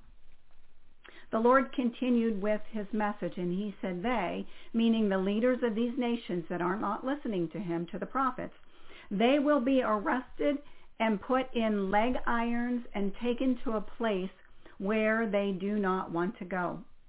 The time is coming and is now here where injustice, wickedness, evil, and corruption will be judged by me, says the Lord. People think that because they have gotten away with these things for so long that no one can stop them. But now, but I say now is the time for my vengeance, says the Lord. Many who have died before my vengeance has come to the earth are indeed reaping what they have sown, and they are in hell. Hell is a real place, just as heaven is a real place, says the Lord. No one who has entered hell for all eternity has the chance to come out of that place of torture. So warn the people to repent and believe on the Lord Jesus Christ, Yahushua HaMashiach, while there is still time. My day of vengeance is at hand, says the Lord. When my vengeance hits the earth, it will be like the tenth plague of Egypt. Unless you have the blood of Jesus, you will not have a chance to survive. So come, my children, and hide a little while, until I have passed over the earth with my vengeance. And then the Lord took me to Isaiah chapter 26, verses 20 and 21. Come, my people, enter your chambers, and shut your doors behind you. Hide yourself, as it were, for a little moment, until the indignation is past. For behold, the Lord comes out of his place to punish the inhabitants of the earth for their iniquity. The earth will also disclose her blood and will no more cover her slain. The Lord said, Child, this scripture has not yet been fulfilled, but soon it will be, says the Lord. Once my vengeance has passed, there will be a new holy reverential fear of God that will cause people to seek my salvation. Many of the broken people who have been held in the bondage of sin will receive salvation through Jesus Christ, Yahushua HaMashiach. This is where my remnant will step in with the words of life demonstrated with signs, wonders, and miracles. You see, I have this all planned, says the Lord, and no forces of evil, no wicked person, no demon, and not even Satan can stop my plan, says the Lord. For I want a complete family, and I will have what I want. So get ready, my remnant, for you have a mandate from heaven. And that mandate is to take the gospel to the ends of the earth and bring souls into my kingdom. Do not say, but I am not a minister. I am not a prophet or a pastor or apostle or an evangelist or a teacher. Do you not know that my power will rest upon you, says the Lord? Do you not know that I can commission anyone I desire?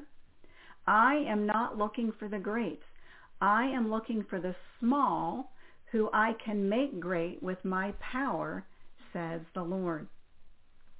All I am looking for is for you to say yes to my mandate, and I will do the rest. Oh, this will be a glorious time. This will be a joyous time. This will be a prosperous time. You will, you will, you will be just like my disciples who returned to me rejoicing because they had my power to heal and to cast out demons, says the Lord. But you, my children, because you are alive in this season, will even have greater joy to be a part of these greater works, says the Lord. So once my indignation has passed, get ready, get ready, get ready for these greater works that I have in store for you, says the Lord. Prepare yourself even now by spending time in my presence and in my word. I love you, my children, with an everlasting love, says the Lord. Now, I also want to share with you a word that I got from the Lord on July 4th. The Lord says this, America, America, I established you as a nation for my purpose and my plans, says the Lord. Although you have been tattered and torn as a result of foreign infiltration, satanic plans, and evil ideologies, just know that I am restoring your freedom, freedom and removing those who have taken you off my course, says the Lord. America, America, you are 247 years old. When you are 250 years old, there will be a 4th of July celebration like you have never seen before. The people will be proud to be Americans once again and will know that my hand of, my hand of blessing is upon them, says the Lord. After the 2024 elections, America the Beautiful will be rebuilt from the ground up and from the top down. Prosperity, peace, and perfection in the Holy Spirit, says the Lord. The old has been removed and the new has been ushered in, says the Lord. I will fix that which is broken and break that which is against me. Those who fall on the rock will be saved, and those who do not, the rock will crush them. For I, the rock, have spoken, says the Lord of hosts. O America, you have a bright future, a brilliant future as you lead the way for my kingdom and to advance against the kingdom of darkness. America, you have a destiny, and I will see to it that you fulfill your destiny, says the Lord. Hallelujah.